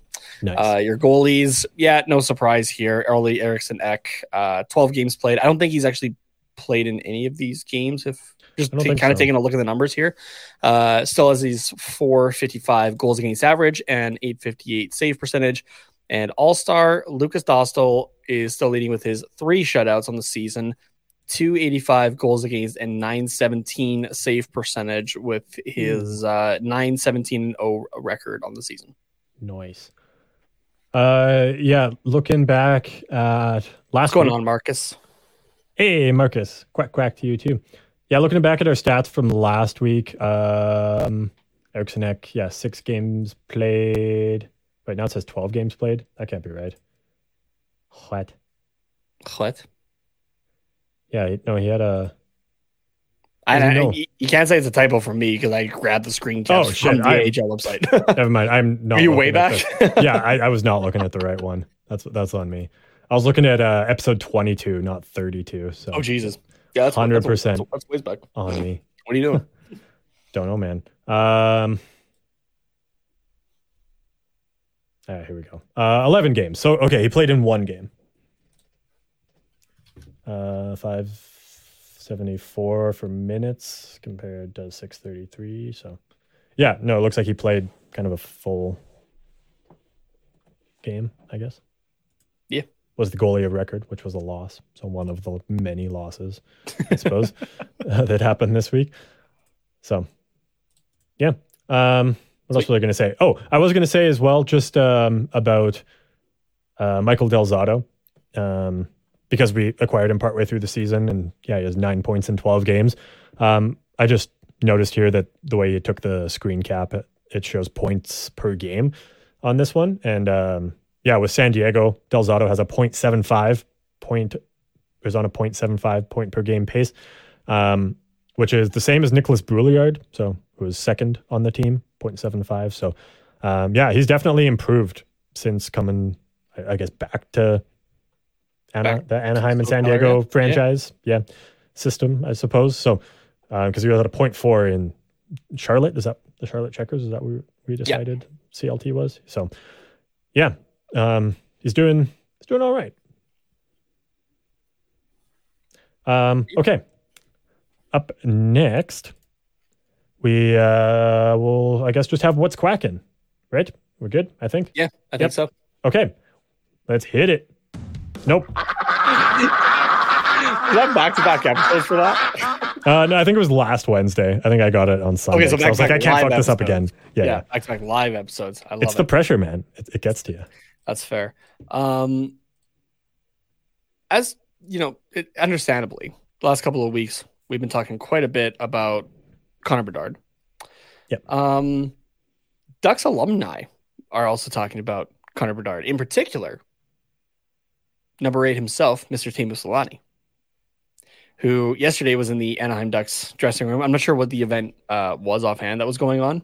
It, it's Teemu Selanne. He can do whatever the fuck he wants. Yeah, fair enough. Um, yeah, sorry for questioning you, Teemu. Uh, but uh, yeah, so he was there, and you know, he's. He, I think he found a. I think he found a spot for uh for Bedard there. So uh, mm. this video. Oh, that's the wrong video. what what what was that video, Nate? What was? Oh, I can still show you that video if you mm. want. Here, I'll, I'll, still show you that video. Just just the some, way you said it was like, oh, I can't show this video to anybody. Some so good levity. Like, hmm. uh, this is um, I, I forget what the what the user is on Twitter, but this is the uh, the the new. Oh yeah. Ducks win. Uh, duck playing the the drum there.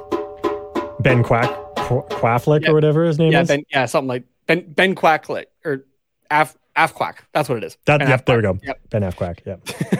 I have I have the two something like, like that, side by side in here, and I just picked the wrong one. Oh yeah, that, that's okay. I'm I'm never mad about that video. Oh, um, here, this is the one that we want here. Here we go. So this is uh yeah Teemu inside the uh the Ducks locker room here. So. All right, Ducks uh, locker room here. A lot of great young players. And here's nobody here. You know what? I'm gonna help you. Let's put the next year player here. there you go. Now we are ready. Welcome. so if you're if you're listening to uh Teemu's showing off, you know, there's the the the McTavish jersey, there's the Terry jersey, there's the Zegras jersey, and then there's that empty stall. And he takes a piece of tape and a piece of paper with Connor Bedard written on it and puts it up uh, where the nameplate would be. So mm-hmm. it says uh, and, and says welcome, welcome, welcome to SoCal. Yep, he's already laying the groundwork for him to sign here. So so I good, it. I love it. I just if if you're Connor I, Bedard, I just, oh, and you see that video, does that not make you wish that you went to Anaheim more than say Arizona? Because like not even just for like you know that post, but because it's Teemu Selanne. Like who do the Coyotes have that is doing those type of videos that you'd be like, fuck, I can't wait to go there because I want to meet them. yeah, but no, but he's not doing that kind of stuff. Like, yeah, he's oh, there and he's part of the organization. But as, like, as much as Teemu is awesome, I think Connor Bedard is going. I would like to go to Anaheim so that I can play with my good buddy, my good pal from Team Canada, Mr. Mason McTavish, who not Dylan Guenther in Arizona, who there's uh, both. Bedard said that McTavish texts or yeah, McTavish texts Bedard every time that the Ducks lose. and he's like, "This one's for you, buddy." exactly. So. That's hilarious. I wonder. See, I bet Dylan Guenther doesn't do that. Every time the Coyotes lose, he was like, "Yeah, this one's for you." Yeah, exactly. We got uh, Ronnie in the chat here. Quack quack, just popping in here towards the end. What's going in. on, Ronnie? Pooping. Or in. pooping in. Sorry. I have my glasses on and I still can't fucking read. Apparently not. Got to get um, you the uh, like the the magnifier ones from the dollar yeah. store. Mind you, I do have the screen like pretty uh, small uh, here, so just you, so you that, just got to you're in my eye line here. You just got to embrace like, the old person here. thing and make the text just like massive. like where like the size where like it's on your phone and like there's like one word per line on yeah. the phone. um now okay, this seeing this earlier this week. Uh Ooh, we got a two-parter? Yeah, we got a two-parter here. Double because what's quacking. Let's do the music again. Sorry. It's a double what quacking, but it's extra with extra quack. Okay. Because it's all duck related. Cool. You ordered a 10 piece McNugget meal and you got 11. Except got in this case, it's not chicken, it's duck. I kind of want to try that now. Anyway, this is why I believe that one, we need Trevor Zegras to come on this show at least once. And two, Trevor Zegras, you and I would just be great friends. So the the Anaheim Ducks have been doing these player profiles, uh, and they put out a couple of them. Uh, and the most recent one was for Mr. Trevor Zegras. Well, they asked quite a few different questions, and I read through this, and I just went, "This guy would be great friends with us." I feel like, or we'd be great friends with him. Mm-hmm. So, uh, also, we can play Catan together. Yeah, there all, you go. Yeah, fucking perfect. Br- bring Mason perfect. or John or yeah. uh, anybody. Doesn't really matter. Yeah. Uh, so obviously, his nickname is Z. Uh, when Trevor has a day off, he likes to play tennis. I'm down for okay. some tennis. I'm good with that. Yeah. Uh, his favorite musical group is Motley Crue. Carter, I, like know Motley Crue. you're a big Motley Crue fan. Yeah. Uh, his favorite Tommy movie Lee. of all time is The Mighty Ducks. Makes sense. It, could it be anything else? Uh, his favorite TV show is House of the Dragon, which I know you're Mm-hmm. watching right now, Carter. Are you not? Uh, well, was. 'cause was? The season's Okay. over, but yes. Oh, gotcha. Okay. Yes. It, am presently, or was presently watching it, and when season two comes out, we'll be watching it. Fair enough. Yes. Uh, his celebrity crush is Kendall Jenner. I guess if you had to pick one of them, sure. I Uh, thought it would say Taylor Swift given recent events, but uh, if you weren't a professional hockey player, uh, you would probably be, he said, in NASA. I like Okay. space. I'm down for some interesting. NASA stuff. Space is cool. Yeah. Yeah. Uh, his favorite current or former uh, Anaheim Ducks player is Ryan Getzlaf. Uh, this is the one that this this one I related to. Uh, what would you change about yourself if you could? Uh, Trevor said, "I'd be six three. Uh, this is where I Oh, also feel Trevor. What is the best thing about being a professional hockey player? He said pizza after every game. Mhm. Uh, his go-to karaoke song is "Wildest Dreams" by one Miss Taylor Swift. Uh, That's a, that's a good one to karaoke to. I can't say I've ever done that, but I think next time I feel like, like the high note in the in the chorus would be fun after you've had a few drinks in you. Oh yeah, it's just like you just like wouldn't even care. You'd just be like No. screaming at that point. and exactly. It wouldn't even be close. But I think you just have to like high pitch moan it instead, just to get the just to get the laughs. uh, if he could eat one meal for the rest of his life, it would be Lucky Charms. But you know what? I haven't had a bowl of Lucky Charms in a while, but I could go for. oh some. really? Every once in a while, I, I fuck up a box of Lucky Charms. Fair enough. Yeah, it's like Thank you for including the word up in that there. yes, yeah, it, it's too good to do anything else but eat it. yeah. Uh, his favorite childhood memory was getting a dog, Mhm. which I know your parents got a dog just in like the last year kind of thing. Yeah. But as somebody who like I remember vividly when uh my stepdad and my mom and I went to the pet store and we saw, you know, the the display window with a bunch of beagles in it. And, you know, being a seven or eight year old kid at the time, seven year old. Yeah, things happen. Uh you know, obviously asking, oh, can, can we can we play with one? And yeah, sure, yeah, let's bring one out. And you're in the little play area in the in the pet store, and you're playing around. And again, like a seven or eight year old kid would, uh, like, oh, can we keep him? And that's when my stepdad looked at me and went, yeah, we already bought him. Uh, he comes with us home. He comes home with us later this week. And I go, what? so yeah, still very much remember how uh, how we got Otto, named after the bus driver from The Simpsons. Nice. The most trouble that Trevor Zegras got in when he was a kid, and this one feels like a me one as well. I stole a book from the library. yeah, yeah, that's that's relatable. Yeah, and if uh, and if I wasn't a little rule follower, I probably also would have stolen Yep. a book from a library. But Um, his favorite subject in school was science. okay, Uh, his hero growing up. I love how it doesn't like. I, I I love this answer because it just says, "Who was your hero growing up?" Mhm. It says Spider Man. I, I I literally knew that that was going to be the answer. And this one, I also feel I would probably do something similar as well. What did you buy after you signed your first pro contract? Trevor Zegras bought Chipotle. Nice. Someday, somehow, we will get Z on this show. Yeah. And just talk nonsense, honestly. Oh yeah, it'll be good. Honestly, uh, see, like we don't have Chipotle up where we are, so it wouldn't be Chipotle. But my go-to if I signed like an ELC in the NHL, I would immediately go for Five Guys, burgers and fries. Let me I clarify. haven't, yeah, the food, the food place. I haven't had, I haven't had Five Guys burgers in forever. Like, honestly, it might have been when I was in high school. oh damn! Like it's been a long time. I got to Yeah. I gotta go get some. I gotta go get some. The issue When is you- is, when like, you do- it's when you do, literally know. on the opposite corner, It like is. It's across town. it's yeah. It sucks to get to, and I mean it's like 15 minutes. So anyone in LA is like, what the? Uh, I can Yeah, I can walk. what I would walk 15 minutes for Five Guys. Like what? But Uh, it's it's more like twenty, I guess. But yeah, still, Yeah. yeah. So, um, next time that you're like really feeling Five Guys, like legit, like down to go get Five Guys, let me know. sounds good. I'm I'm always down to eat a burger from We will, Five we will Guys. plan a Five Guys burgers and fries date Yeah. I'm Maybe down we'll for bring our microphones and do a podcast while we eat them too. While we eat like the half full bag of fries. Yeah. we should one of the Wednesdays where there's like I feel like Not a I game. feel, I feel like it would need to be sponsored. yeah. Oh, need to be definitely. Yeah. Yeah.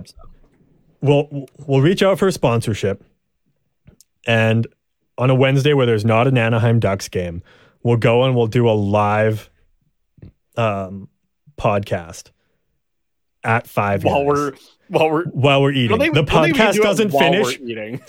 No, that that's the best part. And obviously because we're No, doing we a podcast, actually- we okay, can't no. eat while we talk. So one of us has to be eating while the other one is talking, and the other one has to talk until like we uh, we're done chewing, so we can unmute ourselves and continue the conversation. But Okay, I'm I'm gonna modify it. We can't eat like the burger or the fries. We have to eat the peanuts. oh, okay, That's what we're eating on air. yeah, I I, was feel just like it would be hard to do a podcast while eating a massive burger. Yeah, that's the fun part of it. Is like you would be like mowing down a burger with like grease dripping off I'm your sure fingers, and like for- I would just sure stop talking, us, and I don't to think our listeners want to just listen up. No, that's why you mute your microphone. You weren't listening. you mute and eat while I talk. But Yeah, I don't, I don't think they're gonna enjoy that. no, no, no. You mute your microphone. You eat burger. I talk. When uh, you are done chewing, then it's your turn to talk, and I mute and eat. It's like, And it's just oh, oh, a second. did we ever play Beerio Kart? yes. Yeah. For anyone that doesn't know, it's Mario Kart, but because you don't drink and drive, you have to like let your car come to a complete stop, and then you can drink, finish your or like have some of your drink, and then you put it down, and then you can keep going, and you have to finish your drink before the end of the race. So it's like that, but for a podcast, and instead of alcohol, it's a burger.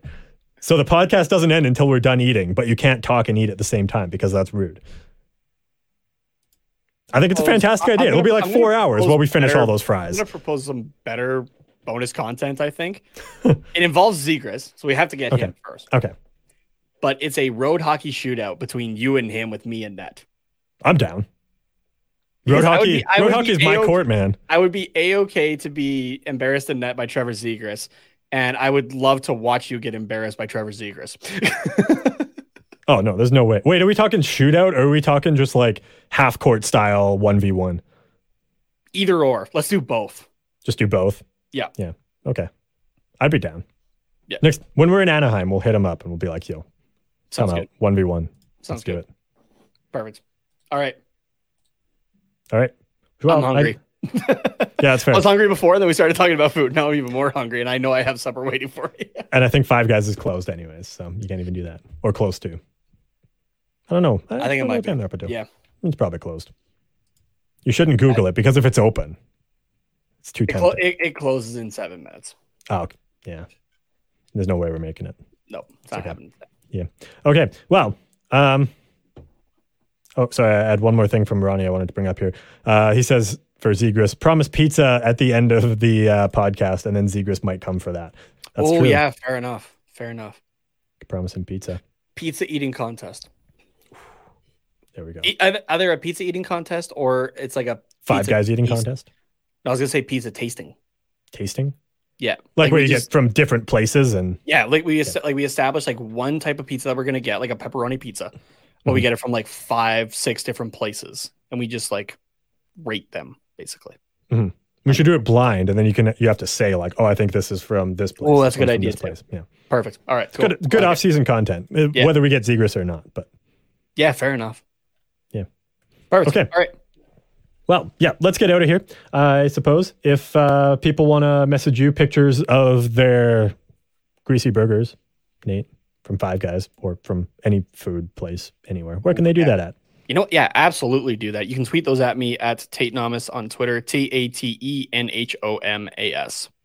Yeah. And if you want to tell me that my take that Kevin Shattenkirk is worth more at the deadline than John Klingberg, you can rip me a new one at Carter underscore Potts, P O T T S underscore 97. We are at Quack Report Pod on all of the socials. If you want to tune into the live chat, which will be next Wednesday, like all of our YouTube listeners here Rory, Marcus, Ronnie, Ali, a whole bunch of others, uh, at Quack Report Pod there, and go Ducks go.